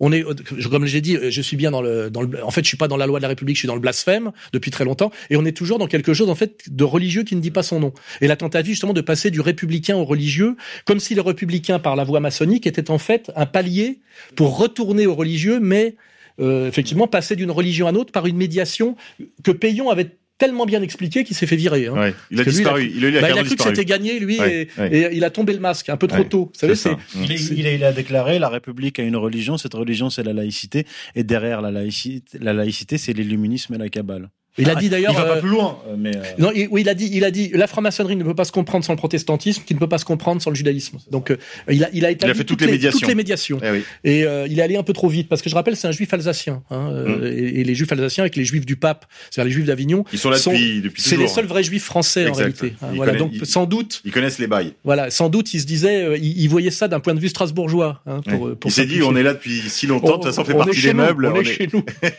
Ils sont chez nous, d'une certaine manière, quoi. Voilà. Donc, euh, comme quoi ce combat frontal que je mène, ce que j'appelle la stratégie de la paire de couilles, euh, pour répondre à, David Lépée, à Alain de Benoît et à tous ceux qui prétendent euh, faire du gramschisme de droite, parce qu'en réalité, ils, bah, ils- simplement, ils savent que c'est dangereux d'y aller frontal. Finalement, ça finit par payer. Et c'est sans doute la seule stratégie. Je rappelle qu'une stratégie, c'est le but d'une stratégie, c'est de gagner. Hein. Euh, or, je pense que les, de les- survivre, les autres, ils font du témoignage et justement évitent le combat parce qu'ils savent que ce combat est dangereux et que ju- jusqu'à présent, on l'a plutôt perdu. Voilà. Mais donc, je vais quand même euh, féliciter une fois de plus Maître Viguier, qui, je le rappelle, n'est pas un grand avocat, on s'en fout, mais est un grand juriste et c'est ça qu'il faut mener, c'est le combat du droit, parce que la France et d'ailleurs l'Occident avec l'habeas corpus fonctionne sur cette addition de morale et de logique qui s'appelle le droit, l'état de droit, hein, et que c'est là qu'on va nous. On rappelle le droit, et comme on est quand même dans le pays de Descartes et qu'il y a quand même euh, une réalité des- de l'histoire de France de séparation des pouvoirs et de corps qui n'aiment pas non plus se faire piétiner, parce que là, ces gens-là commettent des erreurs, c'est que ils exigent d'être immédiatement obéis par des gens qui quand même incarnent un prestige, incarnent un héritage, un savoir. Hein. Euh, Bodin, euh, enfin, je veux dire, tu, connais tout ça, le, droit, c'est ce, génie du droit romain devenu droit français, etc., qui est quand même un énorme monument, une fois qui est aussi incendié par ces gens-là, pour euh, on peut d'ailleurs remonter à Nuremberg, montrer on s'en fout de votre droit, on impose le nôtre, et leur droit à eux pas- n'a pas besoin de s'articuler sur quoi que ce soit. C'est un peu l'ultima ratio romaine euh, dans un autre genre, c'est-à-dire euh, c'est nous les patrons, oui. c'est nous les patrons, vous habillez ça comme vous voulez, on veut que les têtes tombent et qu'elles tombent 11, même vous décalerez de 11 jours, il faut qu'elles tombent un jour éminemment symbolique. Hein. Il y a tout, tout est toujours articulé à deux niveaux. Hein. voilà. Donc, pour la première fois, euh, finalement, peut-être que la France est bonne mère euh, quand on sait lui parler euh, comme il faut. J'ai gagné. Le droit français, la justice française, la justice républicaine rendue au nom du peuple, m'a entièrement blanchi d'incitation à la haine sur ce dessin qui était un dessin plus que symbolique très fin hein, de la caisse enregistreuse de, Zéon, qui était d'ailleurs co-condamné avec moi. Hein. Et je pense que je ne vois pas comment les partis civils pourraient aller en cassation, parce que je rappelle que plus on monte euh, en appel et en cassation, plus le droit est important, plus on est face à des juristes de haut niveau qui, qui aiment cette matière. En général, il y a des gens qui aiment le droit. Hein. C'est c'est c'est une discipline euh, subtile, raffinée et profonde, et, euh, et dont je pense que ce, ce, ce jugement est, est, acquis. Et donc on est on est face à une nouvelle jurisprudence. Hein. On ne peut pas m'incarcérer aussi facilement que ça. J'avais déjà gagné face au Klarsfeld, je rappelle, sur une cassation où j'avais euh, j'avais gagné à moitié face à eux, c'est-à-dire qu'il y avait apologie de crimes de guerre, mais pas de crimes contre l'humanité, mais c'était déjà des petites victoires. Hein. Et que donc, euh, euh, je rappelle à tous ceux qui se moquent un peu de moi, euh, étrangement d'ailleurs, parce que normalement ça suscite le respect de beaucoup de monde et la crainte de quand même de nos ennemis. C'est quand même eux qui valident notre ligne en disant que c'est la plus dangereuse. Hein. Je rappelle que j'ai pas besoin d'être adoubé par David Lépée ou Vincent Lapierre. Je suis craint et désigné comme l'ennemi dangereux par Finkelkraut, Khalifa, Jakubovic, euh, vous avez qu'à voir les partis civils qui sont en face de moi dans les procès à venir. Euh, procès à venir il y en a encore 5, 6 ou 7, je crois. Euh, J'en ai oublié. Il y a aussi Klugman, je crois, Malka. Eux, eux me désignent comme le. Non, mais c'est le Hall of Fame là. Là, vous le... avez carrément. Ah, là, c'est les... la Dream Team. C'est la Dream ah, Team. Oui, oui, on est au-dessus, c'est Jérusalem. Hein, c'est ce que je le dis. Hein. Et, et, et, comme par et, et le fait d'avoir lancé Gilets jaunes canal historique avec Dieudo en disant euh, euh, le vrai patron des Gilets jaunes, c'est-à-dire le canal historique, c'est le Christ. Hein, et de dire que euh, euh, le, plus emmerdant pour, euh, je même pour Elisabeth Lévy, c'est de dire non, non, arrêtez de m'associer à Hitler, je suis président d'égalité et réconciliation. Je rappelle que je propose toujours une main tendue de réconciliation nationale pour sortir des communautarismes concurrentiels, du communautarisme victimaire qui amène à la guerre civile. J'ai dénoncé tout ça.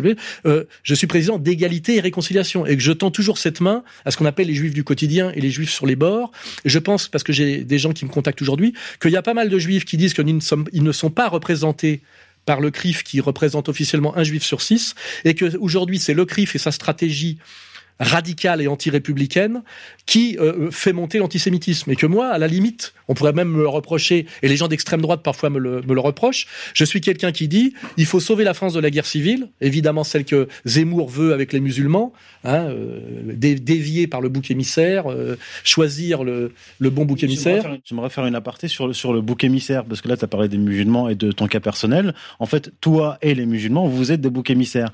Et euh, ce que je voudrais dire aux tenants de la communauté juive, c'est que c'est très dangereux de désigner des gens comme bouc émissaires qui n'acceptent pas d'être coupables. Parce que pour que le bouc émissaire soit bouc émissaire, dans les traditions anciennes, il faut que le bouc émissaire accepte d'être coupable. Dans le cas présent, si le bouc émissaire n'accepte pas d'être coupable, faut ça, se, un autre. ça ouais. se retourne mmh. contre celui qui accuse. Et donc là, comme les pharisiens, ils vont de. Ben c'est la thèse de René Girard. Ouais, c'est ça. C'est que le Christ ressuscite au troisième jour, détruit le temple, et je rappelle que ce choix abusif d'un bouc émissaire qui ne devait pas l'être leur a coûté 2000 ans de ghetto dont ils viennent d'ailleurs tout juste de sortir, puisqu'on peut dire qu'ils en sont sortis depuis 48, un, un, peu plus sur 66, et là ils veulent, euh, je veux dire, en sortir définitivement. Donc effectivement, leur stratégie est très dangereuse, et mon insoumission radicale est un vrai combat à la fois politique, républicain et eschatologique, et qui doit être compris comme ça, et d'ailleurs qui est compris de plus en plus comme ça, notamment depuis que on a euh, j'ai même moi dialectiquement admis que finalement le combattant suprême et, et, la stratégie la plus fine sur le plan moral et sur le plan stratégique, c'est le Christ, effectivement, parce qu'on essaye à chaque fois de me dire Soral, Hitler. Non, non, Soral, égalité et réconciliation. Hitler n'était jamais qu'une victime collatérale du judaïsme puisqu'il avait produit un judaïsme inversé. C'était euh, euh, les lois Nuremberg. Euh, oui, oui, bah c'était le peuple élu, euh, non la race des seigneurs, Germania, mmh. etc. Mmh. Et sa proposition n'était pas une proposition de ce que j'appelle de système monde égalitaire, puisque il ne peut y avoir de proposition de réconciliation que dans l'égalité. On peut jamais proposer, euh, comment dire, une paix civile générale par dans de la, la soumission, soumission, oui. et par de la de l'inégalité radicale. Hein. Donc, je, je, je rappelle que malgré tous les coups que je prends et malgré parfois une certaine un certain agacement, ma, euh, comment- mon positionnement politique est toujours le même. C'est la main tendue de la réconciliation nationale. S'appelle égalité et réconciliation. Et il serait temps que les juifs du quotidien, les juifs sur les bords, qui sont des citoyens français et dont la relation au judaïsme est, ce qu'on appelle une relation d'habitus, pour employer un terme de, de- du, du, sociologue euh, Bourdieu. Voilà, Bourdieu, c'est-à-dire un lien culturel qui ne me regarde pas. Euh, il est temps qu'il il, il, euh, il montre du doigt non pas Soral, mais le CRIF, qui eux, pour, un- pour leur sionisme intégral, sont en train de mettre en danger et en porte-à-faux la communauté juive française qui jusqu'à présent était heureuse comme Dieu en France. Hein voilà. Je finirai sur ce, cette main tendue. Très bien, chers amis auditeurs, je vous rappelle que pour la survie de la radio comme de l'organisation, vous pouvez faire un don régulier en mettant en place le don mensuel. Vous pouvez également mettre en place un paiement par les monnaies électroniques afin que l'aventure d'égalité réconciliation et principalement de sa radio ERFM continue afin que nous puissions continuer de défendre votre liberté de pensée, d'opinion et votre liberté d'expression et de défaite en défaite jusqu'à la victoire. Comme disait Mao. Pourquoi tant de haine Comment peut-on accepter La haine. La haine intacte. La vengeance et la haine. Ce n'est pas acceptable. Je vous demande de vous arrêter. Pourquoi tant de haine?